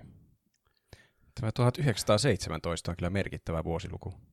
Niin, se on selvästi, Jackilla on ollut väärät muistiinpanot, kun se on mennyt menneisyyteen. Että se on miettinyt, hmm. mitkä asiat on nyt muodissa, mutta aivan pieleen mennyt. Niin. Tuo on kyllä kieltämättä niin kuin omituista, että tuo, niin kuin, okei, mä ymmärtäisin silleen tuommoisessa elokuvassa, että sulla tulee yksi teekö, just että sä sanot, okei, väärin jonkun yhden asian, että joku järvi, joka on tullut myöhemmin. Silleen, okei, no tuo on, niin kuin, menee, voi mennä helposti ohi, varsinkin jos ei välttämättä tajua, että järvi voi niin kuin, syntyä myöhemmin. Hmm. Niin kuin tekojärvenä. Mutta se, että tässä on, niin kuin, ne on vielä samalta vuodelta, niin tässä tietysti ainut, mikä mulla tulee mieleen, niin kuin semmoinen looginen selitys, jos otetaan pois tämä tota noin, niin aikamatkustus, on se, että tämä James Cameron on etsinyt jotakin tietoa jostain vuodesta, mutta se on jostakin syystä etsinyt väärästä vuodesta tietoa. Tarkoitatko Jack Dawson on etsinyt tietoa väärästä vuodesta? mä olin hyvin hämmentynyt aluksi, että missä niin kuin, valheellisessa universumissa mä oon, että ohjaaja on muuttunut tässä jotenkin nautuksen aikana. Ehti siis Pene miettii niin realistisinta niin. niin. Ta- tapahtumasarjaa, että Kyllä. ehkä James Cameronilla on mennyt tutkimustyö vähän hatarammalla pohjalla kuin näiden faniteorioiden niin. ajatellen olisi pitänyt. Se tuntuu tietysti myös vähän niin kuin kaukaa haetulta, mutta se, niin kuin, se olisi semmoinen ainut järkevä selitys tavallaan tämän niin kuin aikamatkustuksen ulkopuolella, jos ei oteta huomioon sitä, että tämä on niin kuitenkin huonosti käsikirjoitettu tai jotain, mutta sekin on tietenkin mahdollista, että se vaan kirjoittaisi tuommoiset asiat, että tuo järvihan on tosi vanha järvi ja, ja tuo Santa Monican vuoristorata on tosi vanha, että olkoon ne, ja ei ole sen enempää niin ajateluasia, että mm. ne ei olekaan tarpeeksi vanhoja ihan. Niin, ja se on ihan sattumaa, että ne on vaan samalta vuodelta. Mm. Mutta tuo on kyllä jännä, että ne on justi samalta vuodelta. Jos mainitsee jotain nimeltä elokuvan käsikirjoituksessa, niin kyllä nyt kaik- ainakin Wikipediasta katsoa, että onko se ollut silloin olemassa. Niin, mm. siis se on tietenkin totta, että tuo on niin amatöörivirhehän tuo on. Niin. Mm. Ja myös, että jos se on tulevaisuudesta, niin se voi ajatella vähän niin kuin mielessä, että okei, me ollaan menossa tonne Yhdysvaltoihin nyt tällä Titanicilla. Niin että se voi mielessä se Jack ajatella, että me mennään sitten sinne, kun se valmistuu, ja vähän lipsauttaa sen. Niin.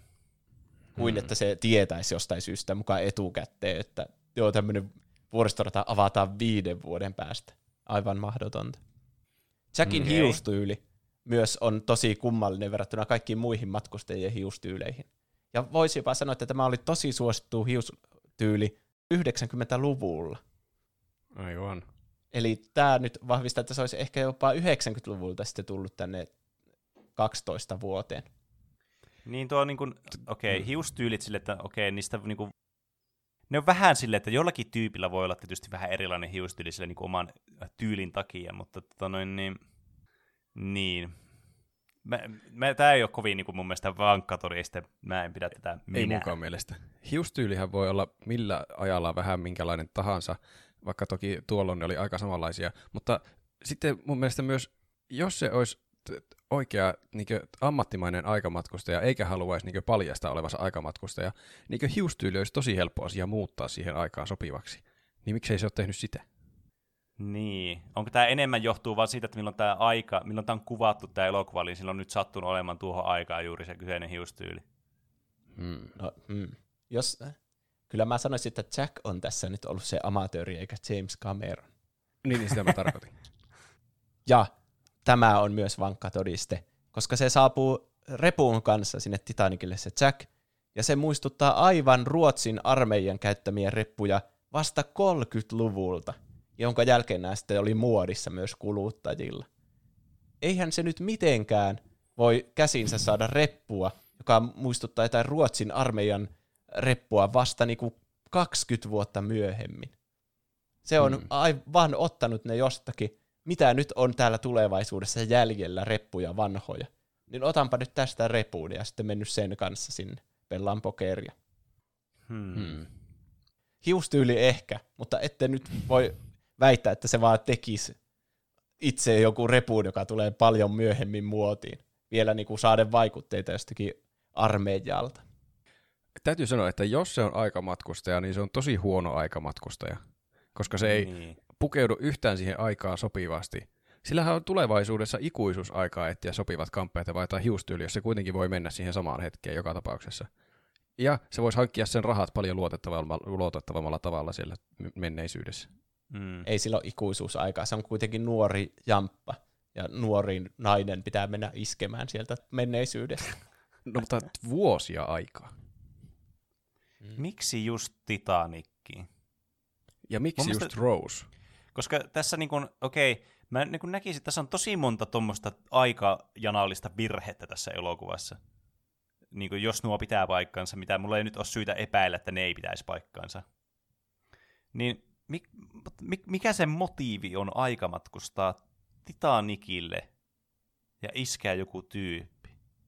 Se, tämä niinku, tää niinku tekee tästä mun mielestä hyvin epätodennäköistä. Miksi joku haluaisi mennä tuohon aikaan ja tuo, niinku, tuohon paikkaan? Se haluaa pelastaa Rosein hengen. Mistä se tiesi, että se Rosein henki pitää pelastaa, ja miksi se halusi juuri sen hengen pelastaa, eikä jotain muuta, joka olisi tehnyt itsemurhan jossain muussa ajassa, muussa paikassa? Niin.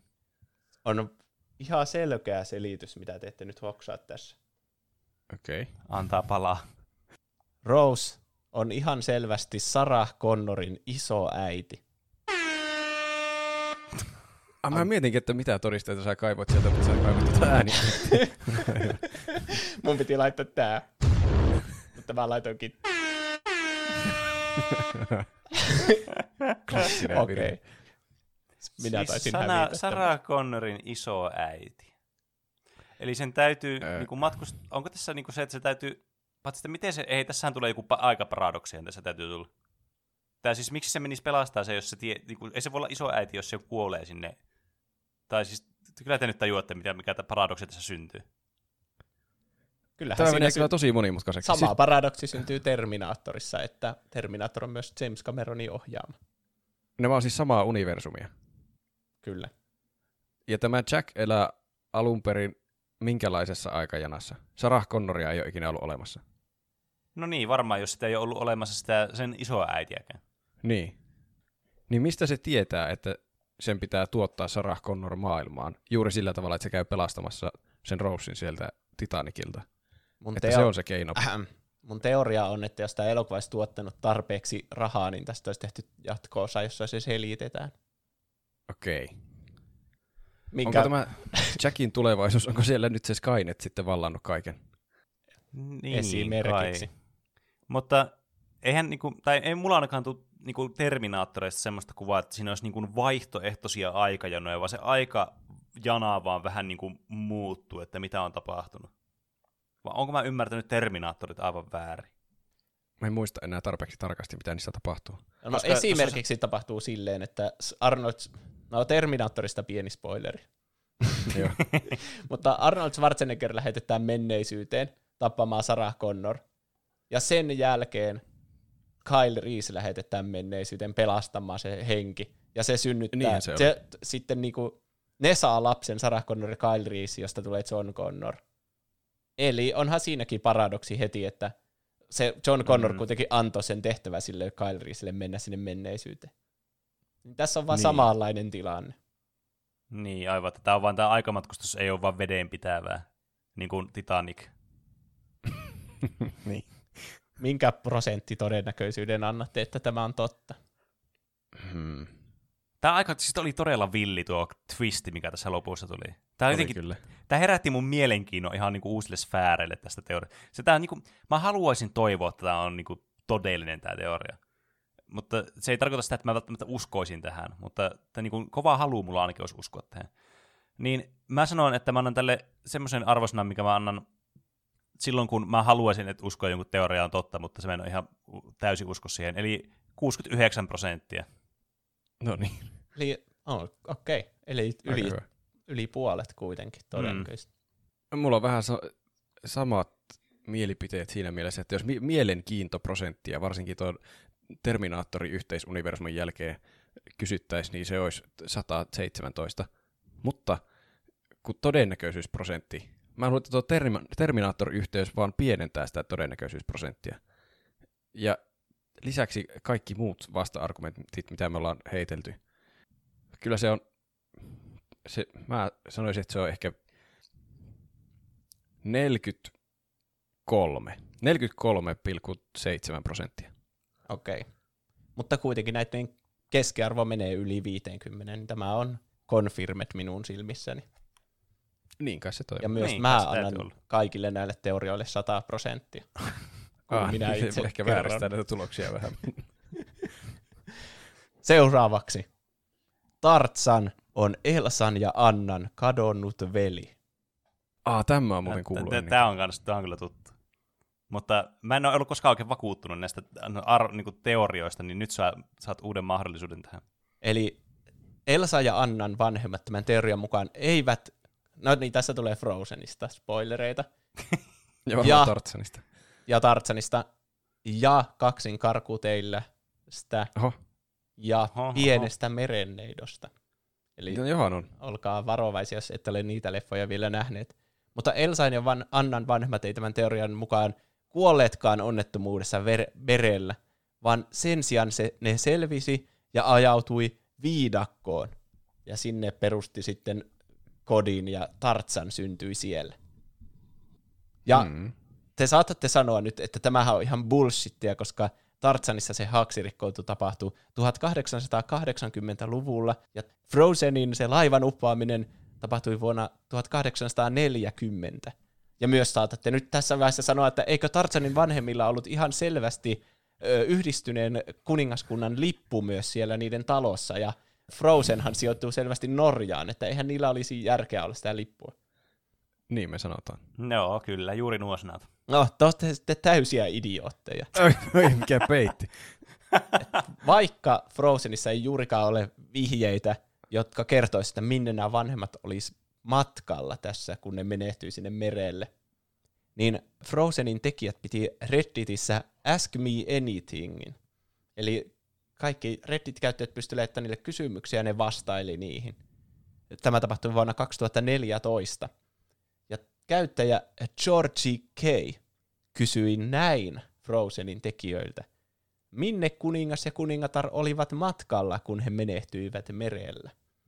Ja tämä Jennifer Lee, eli toisen Frozenin ohjaajista, vastaus saattaa yllättää teidät. Nimittäin hän vastasi Kerro näin ihmeessä. häihin.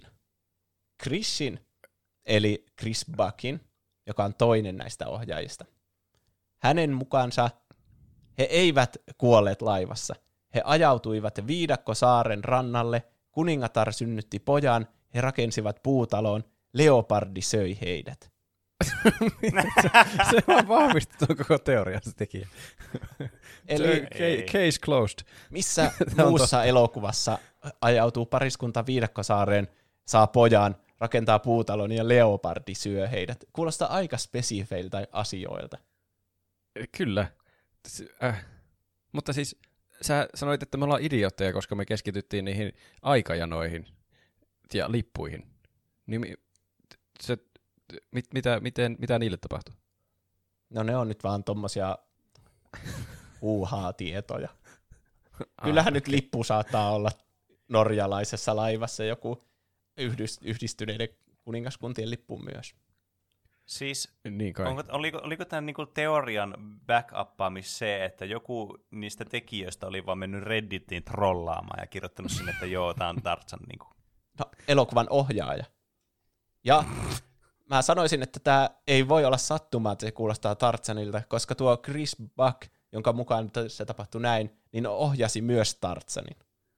Ja kuka Mut- olisi mm. parempi ujuttamaan tämmöisen yhteyden näiden elokuvien välille, kuin se, joka on ohjannut molemmat niistä elokuvista.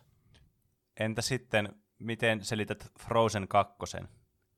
Ö, Se ei ole kaanonia. okay. Oliko se eri, erillä vai samalta ohjaajalta? Se on joiltakin paskoilta ohjaajilta. Se ei ollut yhtään niin hyvä kuin eka elokuva. Okei. Okay. Ja Okei. Mm. tuo ensimmäinen vastaus häihin. Eikö se herätä teissä jotain, että what? No, there's more.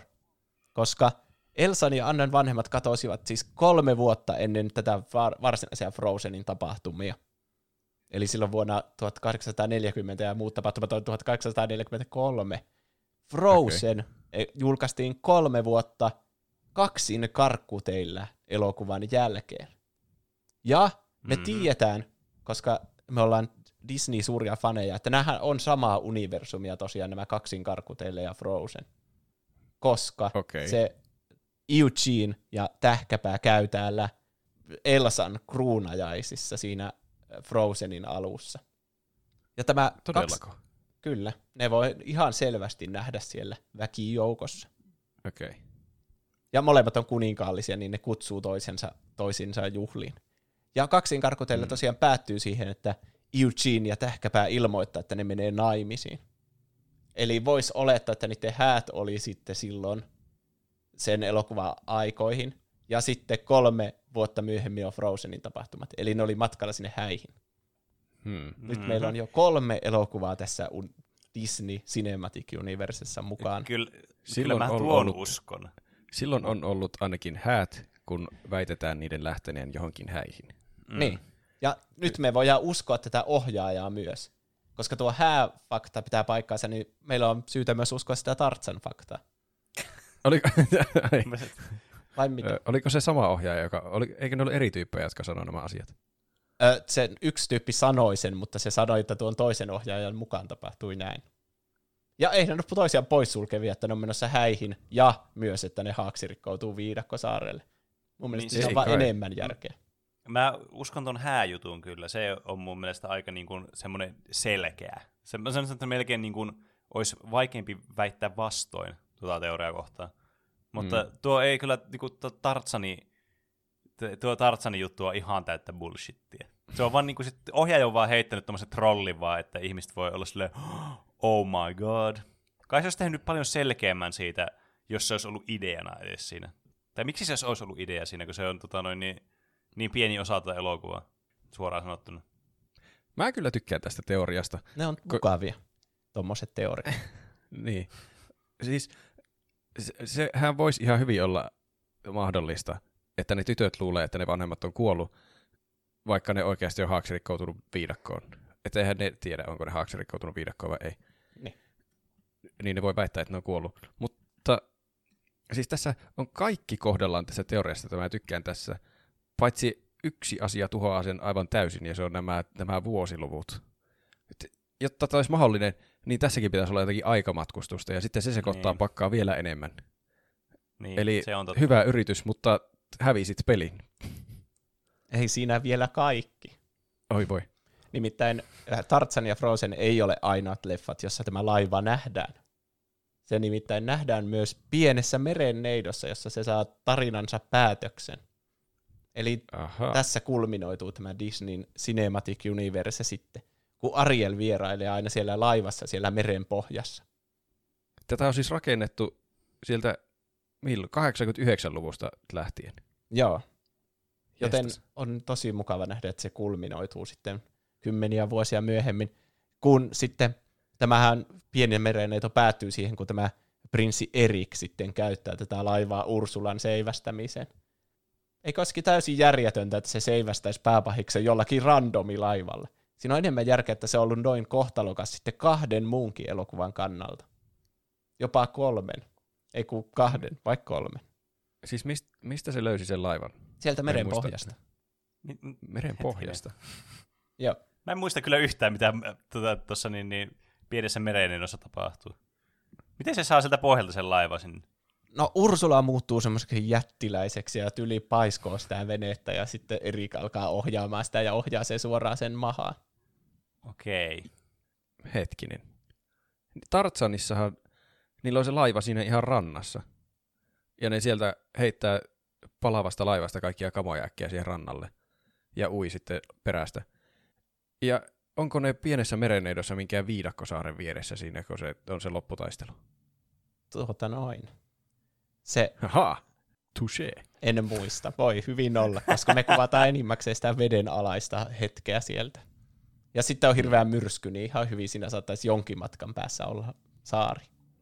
Hmm. Niin kai. Mikä on teidän prosentti todennäköisyytenne tälle teorialle? Hmm. Mä kyllä tykkään tästä teoriasta siinä mielessä, tässä yhdistyy monta elokuvaa ja siellä on semmoinen yhteinen universumi ja pieniä viittauksia joka puolella. Mutta mä luulen, että tässä on käynyt niin, että tämä teoria on heitelty ilmoille ja sitten se ohjaaja on ollut sillä että ah, hauska juttu, mäpä vastaan tähän amaankin tällä tavalla, että se varmistaa tämän teorian, eikä ajatellut sitä sen, sen pidemmälle, että nämä aikajanat ei täsmää ollenkaan. Hmm. Mä sanon, että tämän todennäköisyys on 18,42 prosenttia aikamatkustusfaktorin vuoksi. Mm. Hmm. Vaikka mu- muut detaljit oli aika vakuuttavia. Joo, tässä on, niinku, mä tykkään tästä ajatuksesta. Tässä on kiva ajatus tässä teoriassa, että tässä niinku, yhdistys Disney-elokuvia. Ja nehän on niinku, monesti niinku, on niinku, kuitenkin silleen, sijoitettu sillä tavalla, että ne voisi olla samassa niinku, universumissa tapahtua. Mutta tämä on, niinku, tää vaan rakoilee joka puolelta tämä niinku, niinku Elsan vanhempien laiva sillä merellä. Että tässä niinku, se vaan uppoaa niinku joka nurkasta, kun tässä ei oikeastaan mitään järkeä tässä teoriassa. Tässä ainut niinku semmoinen järki on siinä hääjutuissa, että ne lähtee sinne häihin. Se on niinku ainut semmoinen konkreettinen asia, minkä voisi sanoa, että joo, se voi olla niinku ihan todenmukaista. Mutta kaikki muut on vaan niinku niin out there. Joten annan tälle solid 2 prosenttia. hmm. Nyt sun, sunkaan 100 prosenttia 100 prosenttia ei ehkä pelastette. Eli tämä on nyt ehkä false sitten tämä teoria. Kyllä, mm. busted. Busted. Eli viimeinen teoria ratkaisee. Eli viimeisenä teoriana tämmöinen tuttu, mutta hauska ja myös tämmöinen hyvin niinku todennäköinen suorastaan teoria. Eli Jar Jar Binks on oikeasti Sith Lordi. Ah, ah, tämä on hyvä. Tämä on klassikko. Eli kaikkien vihaama hahmo, jolla on oikeasti tämmöinen tosi synkkä tausta tarina, jonka voi nähdä näiden hienovaraisten vihjeiden avulla, jos on tarpeeksi tarkasti seurannut Star Wars-elokuvia prequel-trilogiassa erityisesti. Eli niistä tulee mm. spoilereita ja ehkä jostakin muistakin Star Wars-leffoista, en ole varma. Eli tämän teorian mukaan Jar Jar Binks hallitsee hyvin tämän voiman käytön, kuten Sithit ja Jedit, ja on juonitellut Imperiumin voiton tämän Palpatinen kanssa prequel-trilogiassa, ellei jopa itse ollut se kaikista suurin mastermind tässä tapahtumaketjussa. Hmm. Todisteet kuuluu näin. Eli Jar Jar Binks, vaikka se esittää hyvin kömpelöä aina ja hidasta ja löntystelevää, niin se on oikeasti fyysisiltä kyvyiltä aivan niinku, aivan niinku jedien tasolla. Kun jedit vetää niitä korkeita tripla hyppyjä. Mm. Niin samalla lailla Jar Jar Binks vaan yhdessä kohtauksessa kasuaalisti tekee 720 astetta etuperin voltin kolmen metrin korkeuteen ja sitten siitä suoraan pääellä veteen. Episodi ykkösessä. Muistan. Niin, jäänyt mieleen, koska se oli tärkeä kohtaus paljastamaan tämän todellisen identiteetin. Aivan. Ja tämän lisäksi se on tosi tehokas tuhoamaan niitä droideja siinä lopputaistelussa että sillä on jalkaan sidottuna semmoinen kuollut droidi, niin se vaan niinku potkii sitä menemään ja osuu täydellisesti niihin vastustajadroideihin. Hmm. Ja kyllä se vaatii mun mielestä voiman, voiman niinku hallitsemista, että noin tuommoisia trickshotteja osaa ampua. Kyllä. Ja te tiedätte, että jedit on vähän niinku tehty tämmöisten buddhalaisten munkkien mukaan. Nehän on tosi semmoisia munkkimaisia, niillä on kaavut, ne on tosi mm. semmoisia uskonnollisia. Mm. Ja myös ottanut näitä kaikkia itämaisia taistelutaitoja sitten mukaan näihin taisteluihin. Kuten myös Jar Jar Binks. Koska se hyödyntää ihan selvästi tämmöistä buddhalaisten munkkien taistelutyyliä nimeltä äh, Zui Guan, jossa matkitaan humalaisen ihmisten liikkeitä. Eli astutaan Aivan. mukaan silleen mukaan kompastutaan, mutta sitten oikeasti se onkin joku potku suoraan vihollista päähän. Hmm. Tästä on, katsoin semmoisen YouTube-videon, missä on ihan selviä semmoisia tunnettuja liikkeitä, joissa sä heilut, vaikka sille mukaan oot menettämässä tasapainon, mutta sitten se onkin vaan semmoisia väistöliikkeitä. Aivan.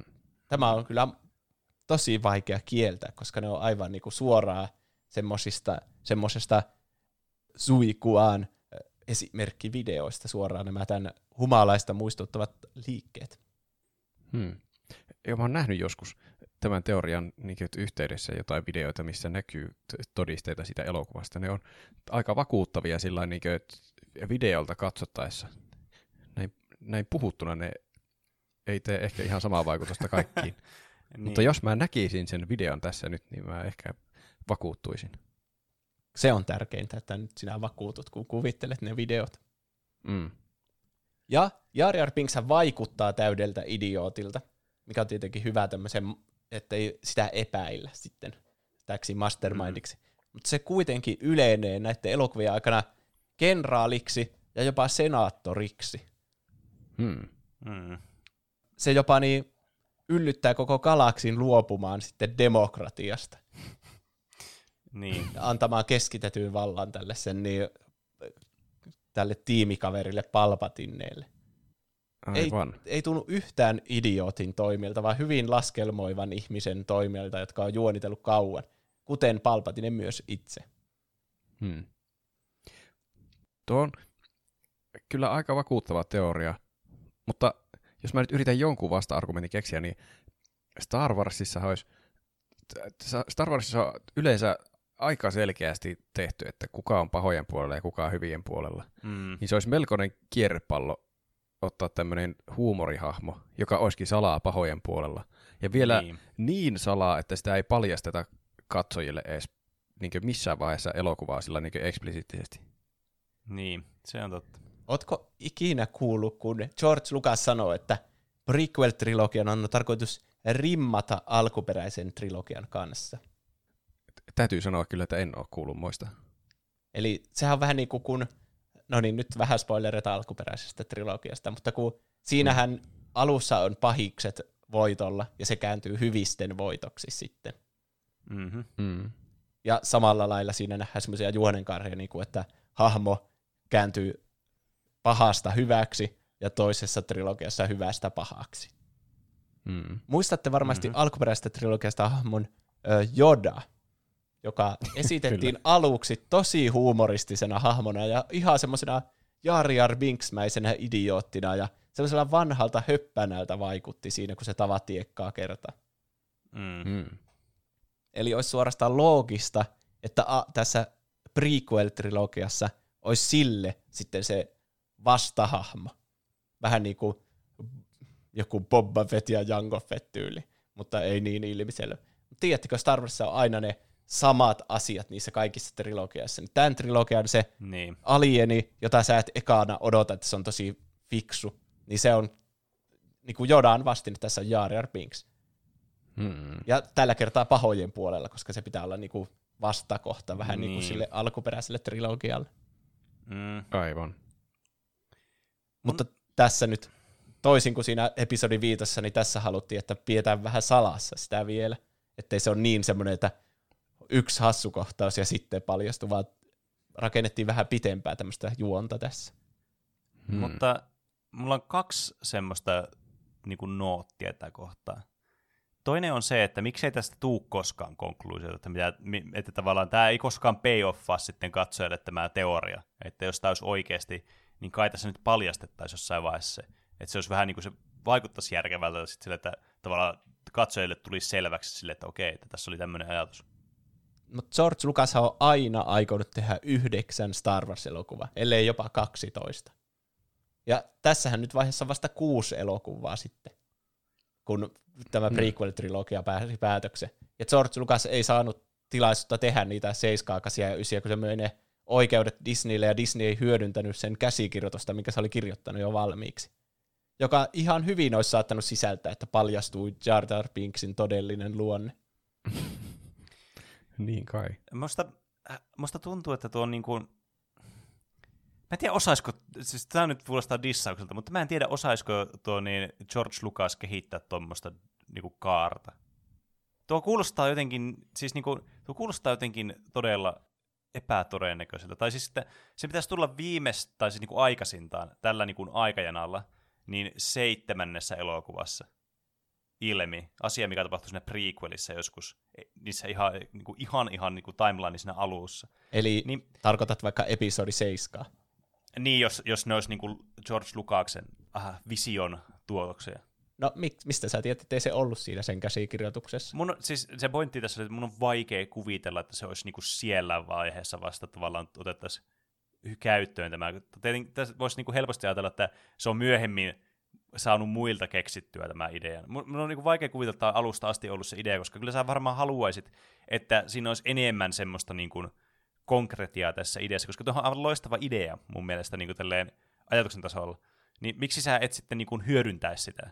Että miksi sä niinku jättäisit sen noin niinku arvailuivään. Kuulostaa siltä, että sä et niinku itsekään usko siihen ideaan, niin sit sä et tee sitä niinku kunnolla. Että sä jätät vaan tuommoisen niinku haahuilevan teoria ilmoille. Tiedättekö? Täällä on aika paljon vielä vihjeitä, mitkä on aivan aukottomia, että ne on vihjeitä, jotka on tarkoituksella jätetty.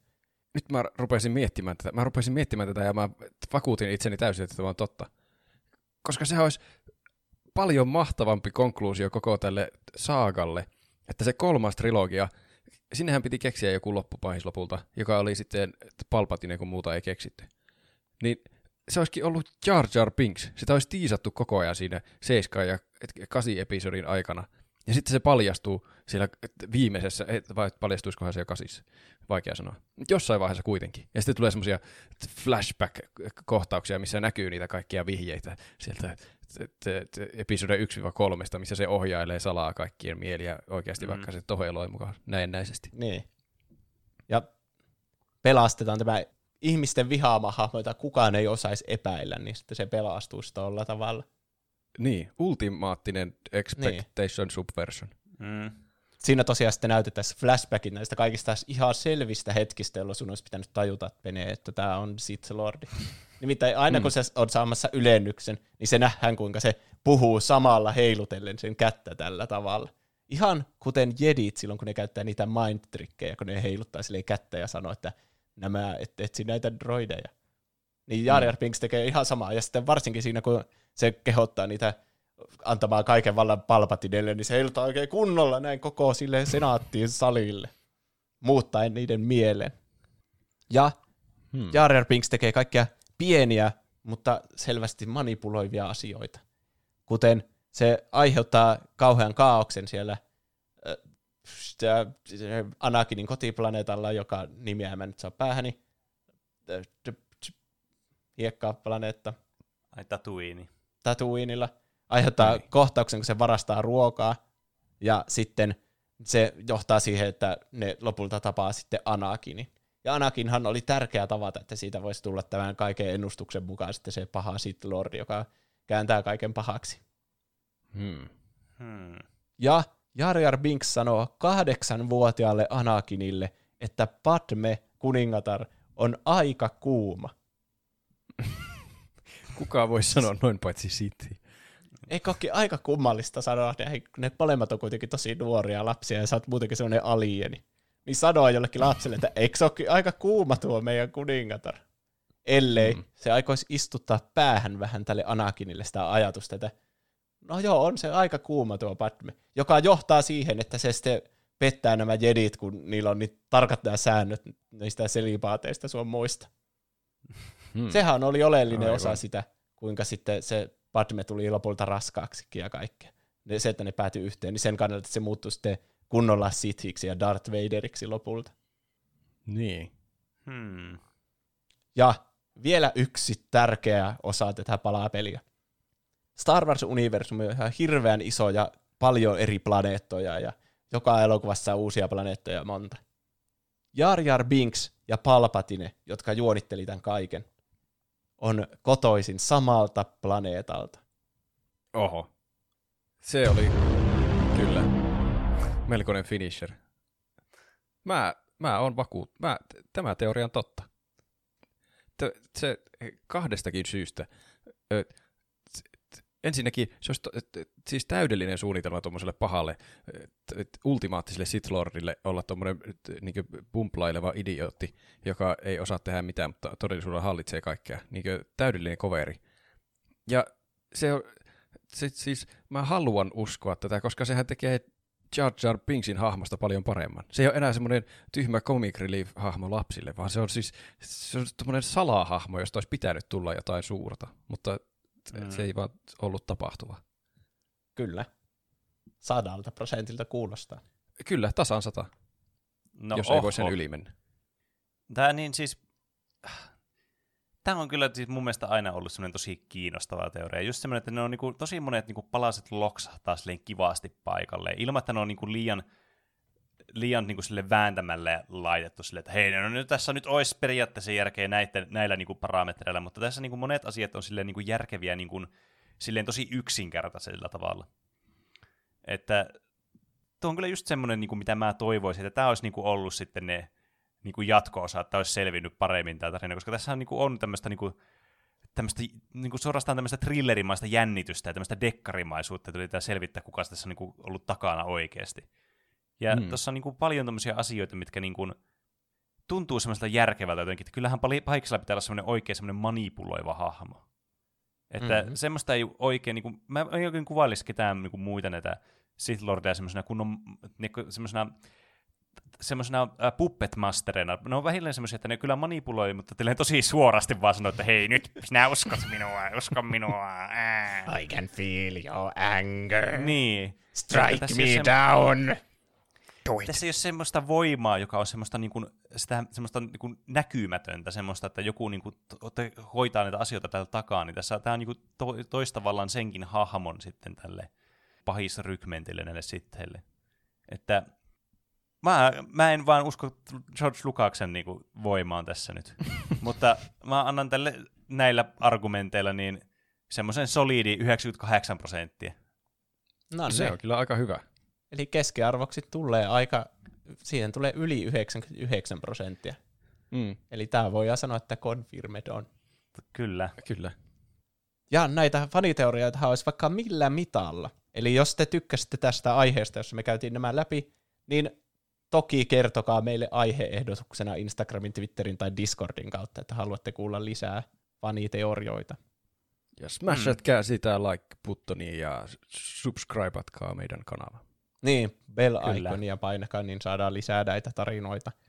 Mutta mitäs muuta te olette tehneet tässä viikon aikana? Roope voi aloittaa. Mä katsoin tuota HBO Nordicista semmoista hassua pientä sarjaa, joka oli melkein suosituksen arvoinen, mutta mulla tuli niin paljon suositeltavaa tällä viikolla, että mä en voi suositella sitä, koska ei riitä tilaa. Mutta se oli kyllä tosi hyvä. Tämmöinen kuin How to with John Wilson. Siinä semmoinen vähän kummallinen New Yorkilainen tyyppi kiertelee vaan New Yorkia. Se on ottanut kaikkia kuvamateriaalia ja sitten se on tehnyt siitä semmoisen ihme dokumentin, että se aina ottaa mukaan jonkun aivan random aiheen, että kuinka vaikka tehdä risottoa. Ja sitten se, sillä lähtee ihan tangentille se sen dokumentti, ja se eksyy jonkun tyypin kotiin, joka yrittää napata lapsien hyväksikäyttäjiä.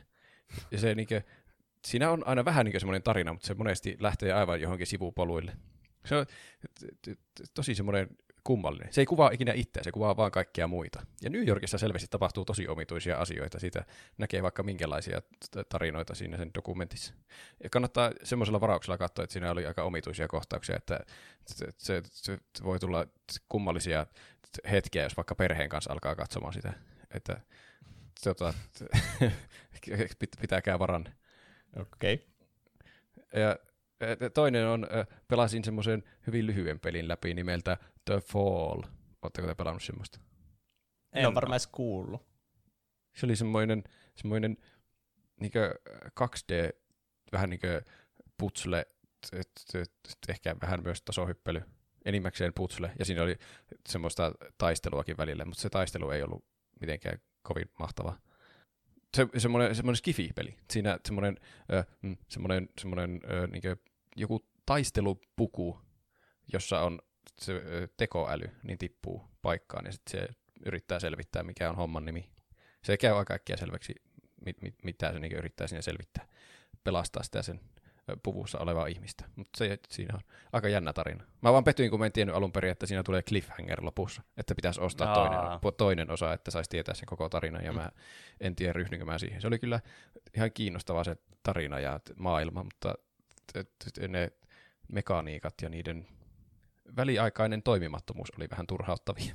Siinä oli mun peliarvostelu sille. Siinä Roopen peliarvostelunurkkaus tältä erää. Kyllä. Mitä Pene on tehnyt? Mä tota noin, niin aloitin tosiaan Ghost of Tsushimaa pelaamaan tällä viikolla. En ehtinyt ihan hirveästi pelaa, oli aika paljon kaikkea hommaa siinä, mutta se vaikuttaa kyllä just semmoiselta pelit, että ai vitsi, että sitä on kyllä mukava päästä sitten kunnolla hakkaamaan. Ja kuten mulle aina tuommoisissa peleissä aina pakko mieli, niin piti ottaa se vaikein vaikeusaste, ja nyt sitä sai mukava haasteen kyllä. Kyllä sinä saa vähän niin kuin, tota, niin, kyllä sinä saa niin kuin, niitä tota, pelinystyröitä saa kyllä pistää niin kuin koetukselle, että onnistuu sitten tilanteessa kuin tilanteessa, mutta odotan kyllä innolla sitä projektia sitten. Ja toinen asia, mitä pitkästä aikaa pelasin nyt taas kavereiden kanssa, niin, öö, noin, niin Activision Blizzardin Warzonea pelasin. Siinä oli siis, jo lähellä. Siis niin, kyllä, että tota noin, niin, tekee aina niin kuin pahaa sielulle. Tuntuu, että myy aina sielun joka kerta, kun sitä pelaa, mutta se on kiva peli. Siis ei sitä pääse vaan mihinkään. Mutta hmm. Kyllähän se tuntuu aina semmoiselta, niin kuin, että se mun niin kuin, tämmöinen niin kuin moraalinen integriteetti kärsii joka kerta, kun sen pelin avaa. Ja tavallaan siinä saa kyllä jotenkin niin kuin, en tiedä. Se vaikea tilanne. Toisaalta, jos kaveritten kanssa pelaa, en mä tätä niin yksin pelaa, mutta kaveritten kanssa kun sitä pelaa, niin ehkä sen sitten antaa itselleen anteeksi, että en aio ostaa mitään siinä pelissä, että mä en tiedä auttaako tämä asia yhtään mitään, kun niitä mainoksia näkyy jo sillä Battlenetissä, mutta se on vähintä, mitä mä voin tehdä tilanteessa, jossa mä pelaan kaveritten kanssa. Hmm. Mutta seuraava, joka voisi kertoa jostakin päiväaskareista ja pureskella, mitä olet tehnyt, niin Juuso, mitä sä oot tehnyt tällä viikolla? No, mä oon pelannut Skyrimia aika paljon nyt. Mä oon päättänyt, että mä Oho. pelaan sen läpi. VR no niin. Skyrimi. Ah. Oho. Ja mä pääsin juuri viimeksi siihen kohtaan, missä ollaan semmoisessa velho-koulussa. Ja mä muistan, että silloin kun se Skyrim tuli, niin mä tyyliin jäin sinne ikuiseksi ajoiksi, ja en varmaan edes ikinä päässyt sitten lopulta sitä tarinaa läpi. Kun kaik... Mä en muista siitä oikein mitään. Mm. Mutta siinä on kyllä semmoinen klassikko, ihan hauska olla mennyt sitä uudestaan läpi, vaikka ne NPCt onkin tosi pelottavia ja käyttäytyy hyvin epäluonnollisesti joka tilanteessa. Varsinkin kun ne puhuu suoraan VRssä sun katsoo sua silmiin ja sanoo ne kaikki niiden ouvat lainit. Niin. Aivan, niin se tuntuu sitten VRssä vielä entistä niinku kriivimmältä. Niin. Mutta siinä on kyllä Toimiiko jotain... se hyvin VRssä? Öö, no ei, jos sen ottaa vaan suoraan paketista ja alkaa pelaamaan. Että se, mulla Aivan. on joku 12 modia yhtä aikaa, että se toimii hyvin. okay. Se on vähän semmoisia pelejä, että itse muut on tehnyt sen niinku loppuun. Mutta mm. modien kanssa niinku tosi hauska, että siinä niinku pystyy ihan kaikkia siistejä juttuja, niinku, että sulla on miekka vähän niinku vyötäröllä ja sä pystyt siitä vetämään se esille. Kun ilman modeja sä joutuisit avaa valikon joka kerta ja sieltä laittaa. Että Oho. vaikka vaihtelee jousepyssy ja miekan väliltä, niin käy aina Oho. valikossa. Mutta sitten, Voiko jousipyssy ottaa sitten selästä? Voi. Siinä voi ottaa oh, periaatteessa minkä siisti. asseen mistä tahansa. Että Vitsi. mä esim. olen laittanut just jousipyssyä selkään ja sitten kilveen toiselle, toiselle hartialle ja sitten miekkaa siinä. Ja sitten voi tehdä kaikkea, että tekee jonkun tietyn käsiliikkeen näin, niin tulee joku tietty taika sulle kätteen. Niin ne niinku oh. tekee siitä pelistä hyvään ja pelattavan. Ja siinä okay. on semmoinen Half-Life Alyx tyyppinen modi, että sä voit niinku poimia esineitä kaukaa, mikä on kans kiva. Ja sitten semmoinen, sekin oli modina, että esineet on niinku fyysisiä, että sä voit katsoa niitä sun kädessä tälle. Hmm. Ihan älytöntä, hmm. että tuo ei ollut valmiina. Ne vaan leijuu jotenkin ne esineet siinä sun eessä. Ja. ja sä poimit niitä klikkaamalla, mutta tuossa modien kanssa, niin sä voit oikeasti laittaa ne sun reppuun tälle. Niin kuin okay. hartia yli. Hmm. Nyt mua alkoi kyllä kiinnostaa, että pitää varmaan itsekin päästä testaamaan noiden modien kanssa nimenomaan tuo peli. Niin. Ja sitten päästään meidän muihin osioihin, mutta mä haluan sanoa tähän, että ensi viikolla on joka vuotuiset fiktiivisten hahmojen turnajaiset. Jei. Eli Nonni. Nyt on aika siis ilmoittaa teidän haastajia mukaan turnajaisiin. Eli ilmoittakaa ne meille Instagramin, Twitterin tai Discordin kautta. Instagramista ja Twitterissä meidät löytyy nimellä Tuplahyppy. Sekä meidät tapo- tavoittaa sähköpostiosoitteesta podcast at tuplahyppy.fi. Ja laittakaa viestiin, että minä ja sitten sun nimi tai nimimerkki. Ilmoitan turnajaisiin kilpailijaksi ja sitten joku fiktiivinen hahmo. Ja sitten ne, kuten viime vuonna, niin pääsevät sitten taistelemaan toisiaan vastaan fiktiivisissä taisteluissa fiktiiviset hahmot, ja kuka on kaikista paras fiktiivinen hahmo näissä taisteluissa, niin voittaa. Saako olla samoja hahmoja kuin viime vuonna, vai pitääkö olla uudet hahmot? Uudet hahmot. Kyllä kai uusia hahmoja, joo. Kuulitte sen täällä ensin. One Punch Mania voi valita tällä kertaa. Se taisi voittaa viimeksi. Niin. Joo. Ja pari viikon päästä meillä on se live-lähetys tosiaan 150 jakson kunniaksi. Mm, 28. päivä lauantaina kello 19 kai me taidettiin sopia se twitch.tv kautta tuplahyppy. Kyllä, Kyllä, käykää sieltä seuraamassa, jos ette vielä ole. Mutta nyt tämä Joo. kaikkien lempisegmentti otetaan. Eli miten meni noin niinku omasta mielestä? Täällä on yksi korjaus, minkä minä otin tällä kertaa. Tämän päiväisessä jaksossa, kun Roope sanoi, että ruudussa, kun aloittaa katsoa jotakin, vaikka omistaa Ruutu Plussan, nyt tarkoittaako hän että näkyy mainoksia? Joo. Mm. Niin se johtuu siitä, että siitä on tehty kalliimpi ja halvempi versio. Halvempi versio on niin kuin kalliimpi, mutta siinä on mainokset. Ja kalliimmassa ei ole mainoksia. Mutta se on muuten samanlainen kuin Ruutu Plussa muuten. Joo, niin, mäkin olin käsittänyt sen noin. Mutta se on silti mun mielestä ihan järjetöntä. Jos maksaa jostakin, niin miksi pitää vielä katsoa mainoksia sen lisäksi? Sitten pitää maksaa vielä lisää, että saa mainokset pois. Tuo on ihan perseestä. Niin ja. Vaikka sen... parempi olisi, jos ne olisi laittanut sen vähän kalliimman hinnan pelkästään, niin kuin, että ei, vois, ei olisi edes vaihtoehtona sitä halvempaa, että tämä maksaa nyt tämän verran ja tässä ei ole mitään mainoksia. No nyt tuo, tuo, että no mä voin maksaa vähemmän, niin sitten kaikki maksaa vähemmän, mutta sitten on mainoksia. Tietenkin Tuo on turha rentti, koska tuo on vaan enemmän vaihtoehtoja kuluttajalle. Mutta mua ärsyttää se silti. Mä oon niin. samaa mieltä. Ei maksullisissa asioissa pitäisi olla mainoksia. Ei niin. Hmm. Tuo, on ihan, tuo on aivan typerää. Ai ja sitten muita viestejä ja aiheehdotuksia. Ei nolta viesti. Moikka tupla tripla hyppäjät. Haluaisin tiedustella paria asiaa. Mikä kautta kuka on teidän Smash Bros. main character? Itse pelaan Cloudilla. No, mä oon pelannut Sephirotilla sen tarinan läpi, ja Kirby on tosi hyvä, ja ö, Solid Snake ja sitten Piranha Plant on hauskimmat hahmot, mutta so- Sephiroth on ehkä ykkönen. Mun suosikki on aina ja ikuisesti Falko. Se on aina mun valinta.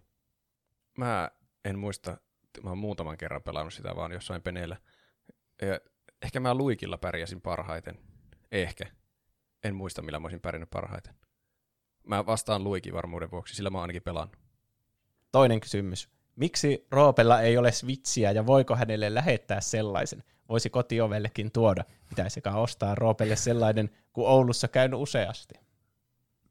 Joo, tästä meillä oli puhetta jo aiemmin.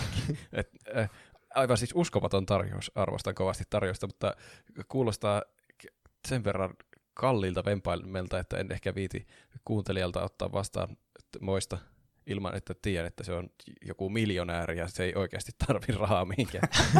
ja, ja muutenkin mulla on ehkä suunnitelmissa ostaa se uusi OLED-versio Switchistä, jos se tulee johonkin S-kauppoihin myytäväksi, koska meillä on S-ryhmän lahjakortti, josta me ei tiedä, mihin me se käytetään, niin se olisi niin loistava tilaisuus.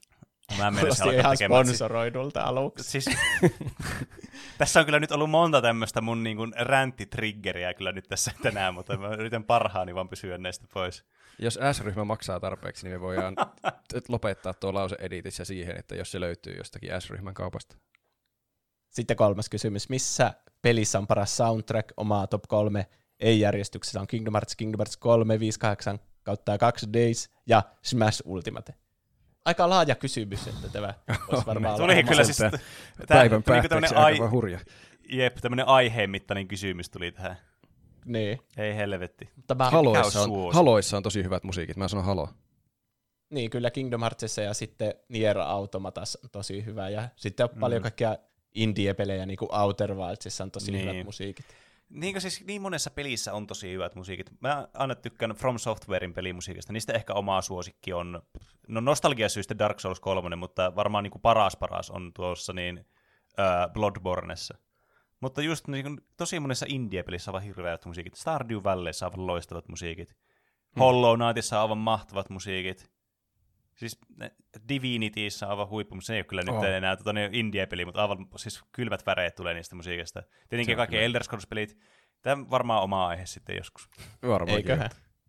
Sitten Juustohöylältä viesti. En tiedä, onko teidän tietoisuuteen vielä tullut, mutta pari jaksoa takaperin puhuitte siitä, kuinka kätevää olisi, jos ohjaimen takana olisi siivekkeet. Xboxilla on oma ohjainsarja, joka kantaa nimeä Elite Series. Niiden takana on neljä siivekettä, jotka on mukautettavissa käyttäjän mieltymyksien mukaan. Itse tykkään pitää niissä A, B, Y ja X-näppäimiä, joten ei tarvitse vasenta peukalaa siirtää tatilta näppäimille. Siis onko näissä Elite Series-ohjelmissa ollut takanäppäimet? Koska mä oon aina miettinyt, että miksi ne maksaa ihan hirveästi enemmän kuin ne normaali Se on se ohjelmat. siivekkeet siis. Aivan. No nyt mua alkoi kiinnostaa. Mä... hmm, hmm, hmm. No. Ja niin, no mä pelaan pleikkarilla. Ja pleikkariohjaaja on tosi hyvä, vaikkei siinä olekaan niitä takanäppäimiä. Se pleikka viitosen mm. DualSense. Joo, mä se on kyllä kiva ohjaa. Mutta mä pelaan tosi paljon pelejä tietokoneella, niin mä ehkä kaipaisin jo uutta ohjanta, niin onko tässä seuraava valinta? Oliko tämä kuuntelijan sponsoroima jakso? Juusto Höylä on tunnetusti Microsoftin työntekijä, että kyllä. kannattaa kyllä. miettiä sen perusteella. Ja sitten viimeinen viesti tähän jaksoon. Nyt joitakin viestejä varmaan siirretään myöhempiin jaksoihin, jos menee pitkäksi tämä mutta Petri laittoi aiheehdotuksen, että pelimekaniikkojen olympialaiset. Otetaan kategoria mekaniikasta esim. stealth, ja sitten tuodaan omat suosikit pöytään ja esitellään ää, ja perustellaan ne. Tämä oli mun mielestä ihan mahtava idea. Ai vitsit, on aivan loistava hmm. idea. Eli varmaan niinku peligenrejä käytäisiin läpi. Että kaikki niin. ottaa joka genrestä yhden ja sitten jotenkin väitellä, että kuka voittaa. Niin. Tai sitten voi niinku vielä spesifimpiin pelimekaniikkoihin voi viiä tuon kanssa. Missä pelissä on paras tuplahyppy? Missä... niin, tyyliin. Se on kyllä finaalilaji.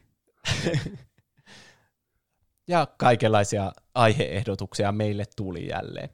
Että tosiaan kannattaa Instagramissa ja Twitterissä laittaa viestejä ja seurata meitä. Ja Discordissa on paljon keskustelua koko ajan, ja sinne tulee mm. kaiken maailman meemejä ja aiheehdotuksia, paljon keskustelua uusimmasta jaksosta ja tälle. Kyllä. Kyllä. Ja tässä on paljon kaikkea. Meidän tuplahyppy.fi kautta kauppa. Siellä on kaikki meidän merchit myynnissä. Ja sitten iTunesissa kannattaa antaa viisi tähteä arvostelussa. Näin on. Ja kirjoittaa sinne jotkut hauskat terveiset, jotka me sitten luetaan täällä. Saa äkkiä suositella asiaa. Ai niin, suosittele vaan. Mä laitan täältä jonkun sopivan musiikin siihen ohelle. Tuplahypyn Paprika Mix. Olipas osuva musiikki. Ö, minä kävin katsomassa elokuvan tässä tuota per, perjantaina. Perjantaina mä taisin käydä sen katsomaan, joo. semmoisen kuin Suicide Squad. Siis se uusi, vai onko se The Suicide Squad? Suicide Mission. Mm-hmm. Ja täytyy kyllä sanoa, että se oli, se oli hyvä. Se oli yllättävän hyvä. Niinkin hyvä, että mä jopa annan sille jonkun värisen paprikan. Se kannattaa Aha. katsoa. Mutta se raaka, erittäin raaka. Se kannattaa ottaa se huomioon, se hyvin raaka. Että se, mutta siinä oli se James Gunn on kyllä jotenkin taitava kaveri tekemään tuommoisia Guardians of the Galaxy-maisia elokuvia, missä on vaan tuommoinen ensemble ja sitten ne pöljäilee keskenään jossain. Mm. No, oli siinä tietenkin vähän samoja asioita kuin siinä ensimmäisessä, että paljon hahmoja, joihin ei ehdi tutustua, mutta se oli mun mielestä aika hyvin toimi senkin puitteissa. Se jopa paransi sitä osittain. En halua hmm. paljastaa liikaa, mitä siinä tapahtuu. Mutta t- tosi hauska ja menevä elokuva. Korvaako se sen vanhan paskan elokuvan vai onko se sille jotenkin jatkoa? Se, se on vähän jotenkin se on vähän niin kuin siitä välistä. On se, mun mielestä ne on tapahtunut ne vanhan elokuvan äh, tuota, niin tapahtumat, mutta niihin ei paljon viitata siinä. Hmm. Että se vähän niin kuin jotenkin rebootin ja sequelin joku semmoinen hybridi, en tiedä. Okei. Okay. Requel. Niin. Kyllä kanssa on pakko katsoa. DC-elokuvat on vaihtelevaa laatua. Niin, kyllä. Tämä oli kyllä ehdottomasti siltä paremmasta päästä. Nonne. Tämä oli varmaan semmoinen, mikä se oli tarkoitus olla se ensimmäinen Suicide Squad.